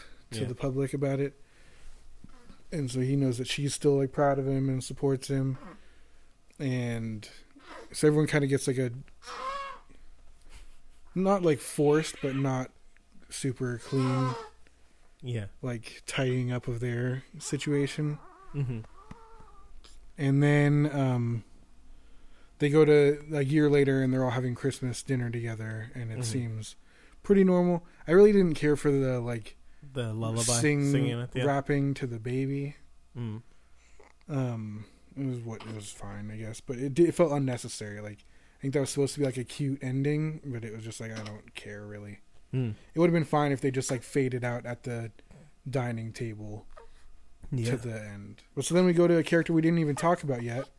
Um, Tracy Morgan as Santa, Santa Claus. who was reading a story to the elves. Is that also time. is that also somewhat a callback to Chris's sweatshirt? Because Tracy Oh, is the real Sa- he's Santa. the real Santa Claus. Yeah, maybe. Yeah, that's a good connection. He's he's reading the story to all his elves, including Mr. Green, who's his son. Yeah, who's his son and maybe an elf, but like an angel. It's very confusing at the end. But yeah, he was thanks, Pop. Like after, means a lot that you noticed that. Yeah, that's the movie. We we went through the whole thing. yeah, It's I a- hate when we do episodes like this because it's like if people watched the movie, I'll trim it down. I know, but it's still like they're just gonna listen to us tell the movie. This is like the the night before the audiobook, but bad by the Weekly Watch. There, there's some good comments we have. In I here. hope I'll, so. tri- I'll trim it in. It'll be good. Any popcorns that you guys need to bring up before we go into quotes? I just I, I totally forgot to bring up that Miley Cyrus uh, does ad libs for Ethan's proposal. She goes like, "He's ready to commit." yeah, because he says he's ready to commit like a wrecking ball, which doesn't make sense, but he says it, and I love that. and then she she sings it. No, he says sorry. It, you know, it does make sense because he says I'm ready to commit hard like a wrecking ball. like that's the hardness of which he's going to commit. I think that so it does make sense. That's funny. quotes that we missed. I mean, I have my favorite quote, which is actually not one that I said already. Go ahead. So my favorite quote is uh, another James Franco line, and it's when he's flirting with uh, Isaac in front of Sarah, and he says, uh, like, um, Isaac's talking about how he's been with two dudes all night, running all over the place, uh, and I don't really understand. I can't follow the conversation that well. But James Franco's like, "Yo, is that a challenge?" And he's like, "I don't know, maybe." And then James Franco says, "Yo, I don't know who I'm gonna start with, but I know who I'm gonna end with." And like turns towards like Seth Rogen with like a sexy face. And uh, I I lost it. At, they're just like it, it's the whole scene, but just that line is such a ridiculous statement. Um, but uh, yeah, I appreciated all of their flirting. And then uh, Sarah ends up with with James too. That resolves. She He says, "I'm pretty sure you're gay." and he says, "Not tonight," or something like that. Shanley, favorite quotes. I didn't get. I don't think I got any quotes down, and I feel like this movie had so many good quotes that like just I couldn't keep writing them down. So I, So I'll, I'll do the honors and read a line that I think that we're all gonna. I just realized what it is too. okay. So this is pretty much in the opening of the movie, wherein the narrator, who is extremely easily identifiably Tracy Morgan, Yeah. from the opening of the movie. He says, It begins before Christmas 2001 when a boy named Ethan became an orphan. that's like one of the opening lines of the movie. And when that line hit, I was like, oh, I'm in. This movie's going to be amazing. I think we all just burst out laughing. Yeah. We're like, Yeah. yes. or fun. this was hilarious. It doesn't even rhyme more with with 2001 the way he says it. Or fun. One. It does. Or fun. I, I don't know. I feel like the way it's like delivered. I like it. I. I so funny. it was right before Christmas 2001 when a young man named Ethan became an orphan. I think it's such a beautiful line. I love Oh, that. It was my favorite line of the movie. Yeah, I, I liked it a lot. I can't believe I forgot that that was it. And I heard you saying it earlier, and I still was like not aware till way too late in this podcast what you were going to pick. Yeah. Yeah, it was great. It was a very good movie. Um, I'm, I'm glad we watched it. I good. would definitely recommend that everyone who hasn't seen this, because it got negative hype, give it a try. Yeah. Yeah. It's good. I we we milked this quite a bit, but it's it's got a, a good spirit to it and good message to it. It's not just a just a ridiculous movie, and there it is ridiculous in a lot of ways, but the the heart of it is pretty beautiful. Uh, Rankins, Jimmy, do you have your Rankins ready? I don't know when this happened. I thought the Wild Wild West was my number one, but I just looked and Ghost Rider was still at number one on my rankings. Hmm. I don't know if that's just because I'm stubborn, and I left it there, or if that's the truth. Because I know we did rewatch both Ghost Riders not too long ago, Hmm. And I was pleasantly surprised at how much I liked Ghost Rider. Uh, but it's definitely not number one. Um, my new number one is The Night Before. Really? That's New cool. Number one. I mean, I just I had a great time. I can't think of a single reason why I wouldn't watch this again. I think it's better than Wild Wild West.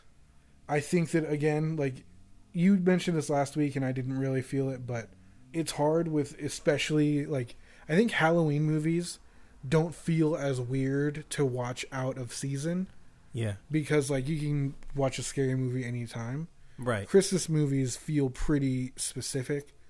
So in terms of like if the rankings are how likely I am to recommend the movie or to like put on the movie on a movie night, I'd say probably in like April it's going to be a lot less likely that I watch the night before, you know? Right. But overall, how much I want to watch the movie again, if that's how I take it, like my enthusiasm to rewatch the film the night before is probably number one. I mean, it is currently number one for sure. Yeah. I don't know. That might change throughout the year. Right. And it, it's such an easy watch too. Yeah. You, it's not an investment by any means. It's just a, it's a good feel good and a, and a good laugh. I wouldn't recommend that people watch it two days in a row like I did. Um, but I liked it watching it two days in a row. It was not difficult, and I didn't have like, I didn't have to force myself to keep watching or paying attention. Sure. But definitely, like, I wouldn't be shocked if we put this on again. If this goes up for free between now and Christmas, or if we find a DVD of it somewhere, Yeah. I wouldn't be shocked if like in two weeks we're like, hey, let's watch the night before again. Yeah. Shanley, your rankings? Yeah, um I really like this movie. I was pleasantly surprised. I think it is also number 1 for me. I was debating putting it number 2 just because thinking of the like, seasonality of it, Mm-hmm. but I think I agree like you said it's super easy to watch. Um I feel like I like Wild Wild West, but there are parts of it that I feel like kind of just drag a little bit. And I feel like I didn't have that with this movie like every part of it was good and kind of flowed into the next part. Is your number two Ghost Rider or Wild Wild West? I changed it today. My top three is the night before, then Wild Wild West, then Ghost Rider. and then your top three, Shanley? Right now, it's the night before Wild Wild West, Jingle All the Way, which Oh, I okay. think honestly, I think if I had to um, step uh, like I enjoy Jingle All the Way a lot, but thinking of the seasonality of it, I'm pretty sure that's gonna fall. Okay. Where I feel like the night before, even though it is like a seasonal movie, I still enjoyed it enough to where I think it can stay top three. Yeah. Okay. Neat. Uh, for me, mine has actually moved up my list while we've been talking about it. Originally, I put it on number three, above Jingle All the Way, and then I put it on number two, above Road Warrior. But I'm going to throw it at number one too, above Wild Wild West. So my top three are Night Before, Wild Wild West, and then Mad Max 2 Road Warrior. So yeah, one one's across the board. Nice. Woo! Different kind of ranking question, but we sort of did this for the Halloween ones. We all have the night before higher than Jingle All the Way on our weekly watch wheel rankings. Yeah. But do you think that you are more likely to rewatch the night before every year than Jingle All the Way every year?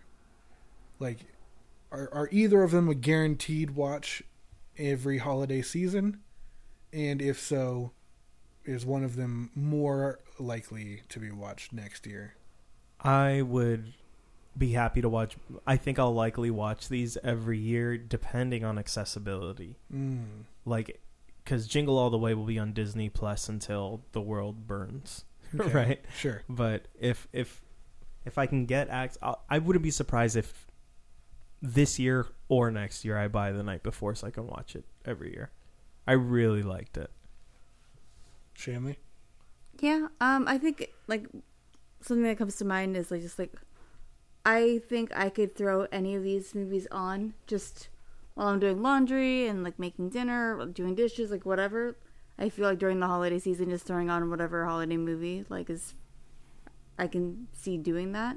I think like if there's kids here or whatever, I can see just Jingle All the Way being a safer option. You know. Yeah. but yeah, I I can see watching both of them. I don't. I wouldn't say it's a guarantee, but I am not opposed to watching both of those movies every year. So for me, the only reason that I'm hesitant to agree with you guys is Jingle All the Way is like a, a family movie and it's about Christmas. Like it's a Christmas present and it's like dependent on it being Christmas, you know? Yeah. It's about dads trying to provide something for their sons on Christmas. And it's like kids can enjoy it just as much as adults and so I feel like there is a level of accessibility that like that movie has that this doesn't. yeah. And I feel like this is more like Home Alone where it doesn't even necessarily have to be a Christmas movie. Yeah. Like it is and there's elements of Christmas represented in it, but it's not like as much of a Christmas movie I think as some other ones. I don't know. I'm excited to see long term how Yeah. this shakes out. Yeah. Because like I would definitely watch Home Alone any time of year and not be like, oh no, that's for Christmas time. Yeah, I- that I that was my experience growing up. It, oddly enough, it didn't strike me as a Christmas movie until like way later on, Yeah. and I would watch it year round. Yeah. All right. Cool. Woo! You excited? I am, but I'm I'm already feeling sad. That's what Christmas does. Like it's over already. Yeah. I know. Feels like Christmas just got here. Well, Shanley, you're gonna get to do the honors though. I am. Has the jingle wheel changed or just me? Jingle wheel, jingle wheel. Uh. All right. the first no wheel. All right. I'm like actually like nervous about this one. Okay, ready guys? I'm Just ready. think of a movie that you want to watch And then or a, we'll a, a category and then just say that's what it's spun to. Okay. Brokeback Mountain. All male, all nude.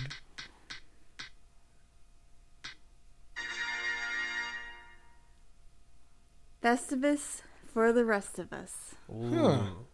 So, not Christmas movies. Isn't that what that it means? Festivus for the rest of us means is that it's a different holiday. Does it? Yeah. I thought that's what it meant. This, this is your category, Jimmy. You I thought. Festivus for the rest of us meant, and that is what it is. But when you first said it, I thought it was that like everyone else gets to pick movies and you don't. it's for the rest of us. Yeah, That Rude. would be funny. we get to come up with cat like with movies and you choose from them. It's for the rest of us. But that's probably not what it was. I think it is non-Christmas movies. So that's tricky. I think. That sucks. I think it's a small. It's a That's small a- category. A real bummer the closer we get to I Christmas. mean, Like, look, I Last week, you guys had me respin. I don't want to spoil it, but like, who can think of one that isn't Eight Crazy Nights? Snow Day, sorta. I mean, that's just a winter movie. I know. It's not even a holiday. I, I, I vote respins. yeah, I really, I don't know. I, I was sort of thinking while I was driving today that maybe when we have our holiday specials, we should give the spinner like two spins or something like that, rather so it doesn't feel like cheating. That it's like that's the expectation. That's like you can you can respin if you want to. I'm cool with you respinning, Shanley. I'd be more okay with it if we just made that agreement to each other and didn't broadcast it. I feel like we should just act like it was one spin because it's movie magic. this isn't I put both spins in last episode. this isn't the honesty cast. This is the weekly watch wheel. well, I, I do feel like because I've been the one that broke the sanctity of the wheel the most, I, I feel like I don't want to just keep doing that. it's a bunk category. What are you gonna do other than like what the Olaf holiday special? yeah. Like, what are we gonna do here? The Christmas or the Star Wars Christmas special? Or the Find that online. It's about Life Day. Or the Trolls holiday special. It's not technically about Christmas. An Office Christmas party in the trailer. They say that they're doing a non-denominational holiday party. Kind of vote hmm. respin. I'm 100% on board for that. Okay, I go ahead, on All board. Shannon. right, You let's got do it. this. All right, something better.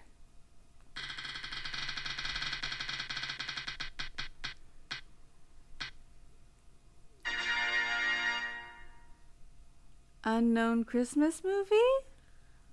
So this is a movie that none of us have seen or never heard of. Is it none of us or is it the spinner? Spinner, I guess. Okay. So this is this is like unknown Disney movie, but this was but the Christmas version of that. So when- when we spun unknown Disney movie, we watched Song of the South. Okay. So it it, it wasn't necessarily one we'd never heard of. So here's what I kind of the think we should do.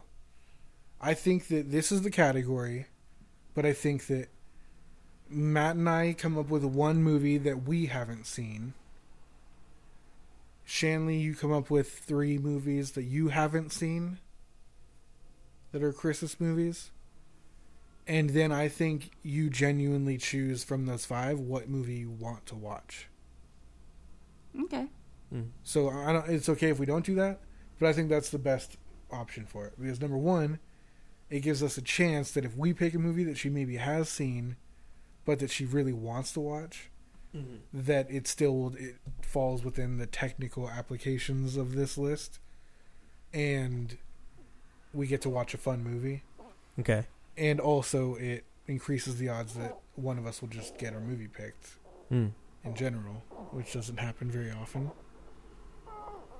All right. Um, That's a better category. But yeah, I like it. I feel like this is fun because I don't know, but I would guess that there's not a ton of Christmas movies that you've watched, right? Not really, no. I, I, I actually feel like there's a lot of opportunity here. As you know, like doing research. Yeah, and this sounds like a great way to end Mm-hmm. the wheel. Like, which, with by the something way, random. just while we're on, huh? With something random. Yeah, with something that's like we can actually talk about. You know, instead of some movie that we all watch already, Every year, yeah. um, something new.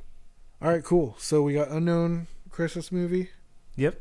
So uh, we'll do that next week, Shelly. You you get to close it out with a nice, good choice. How you feeling about this? I'm feeling good, guys. I'm excited. Me too. Me too. Well, then we will say goodbye for now, but we'll catch everyone next week on movie night right here on whatever this thing is called, where Wow. we'll, We'll watch an, unknown, unknown Christmas, Christmas movie. movie. Movie. Did you say movie? Movie? Yeah. That's good. All right, cool. I'm excited. See you guys. Ho ho. Ho ho ho Ho. ho. Merry Wilmas to all, and to all a good. Morning. More- Oh, Yeah, it is. Oh, yeah. All right, bye. Bye. Thanks everybody for listening to the weekly Watch Wheel. If you had as good of a time as we did, be sure to subscribe, tell a friend about us, and maybe even leave us a review. Hit us up on Twitter at WKLY Watch Wheel or via email at weeklywatchwheel at gmail.com. Love ya. It's the weekly watch wheel.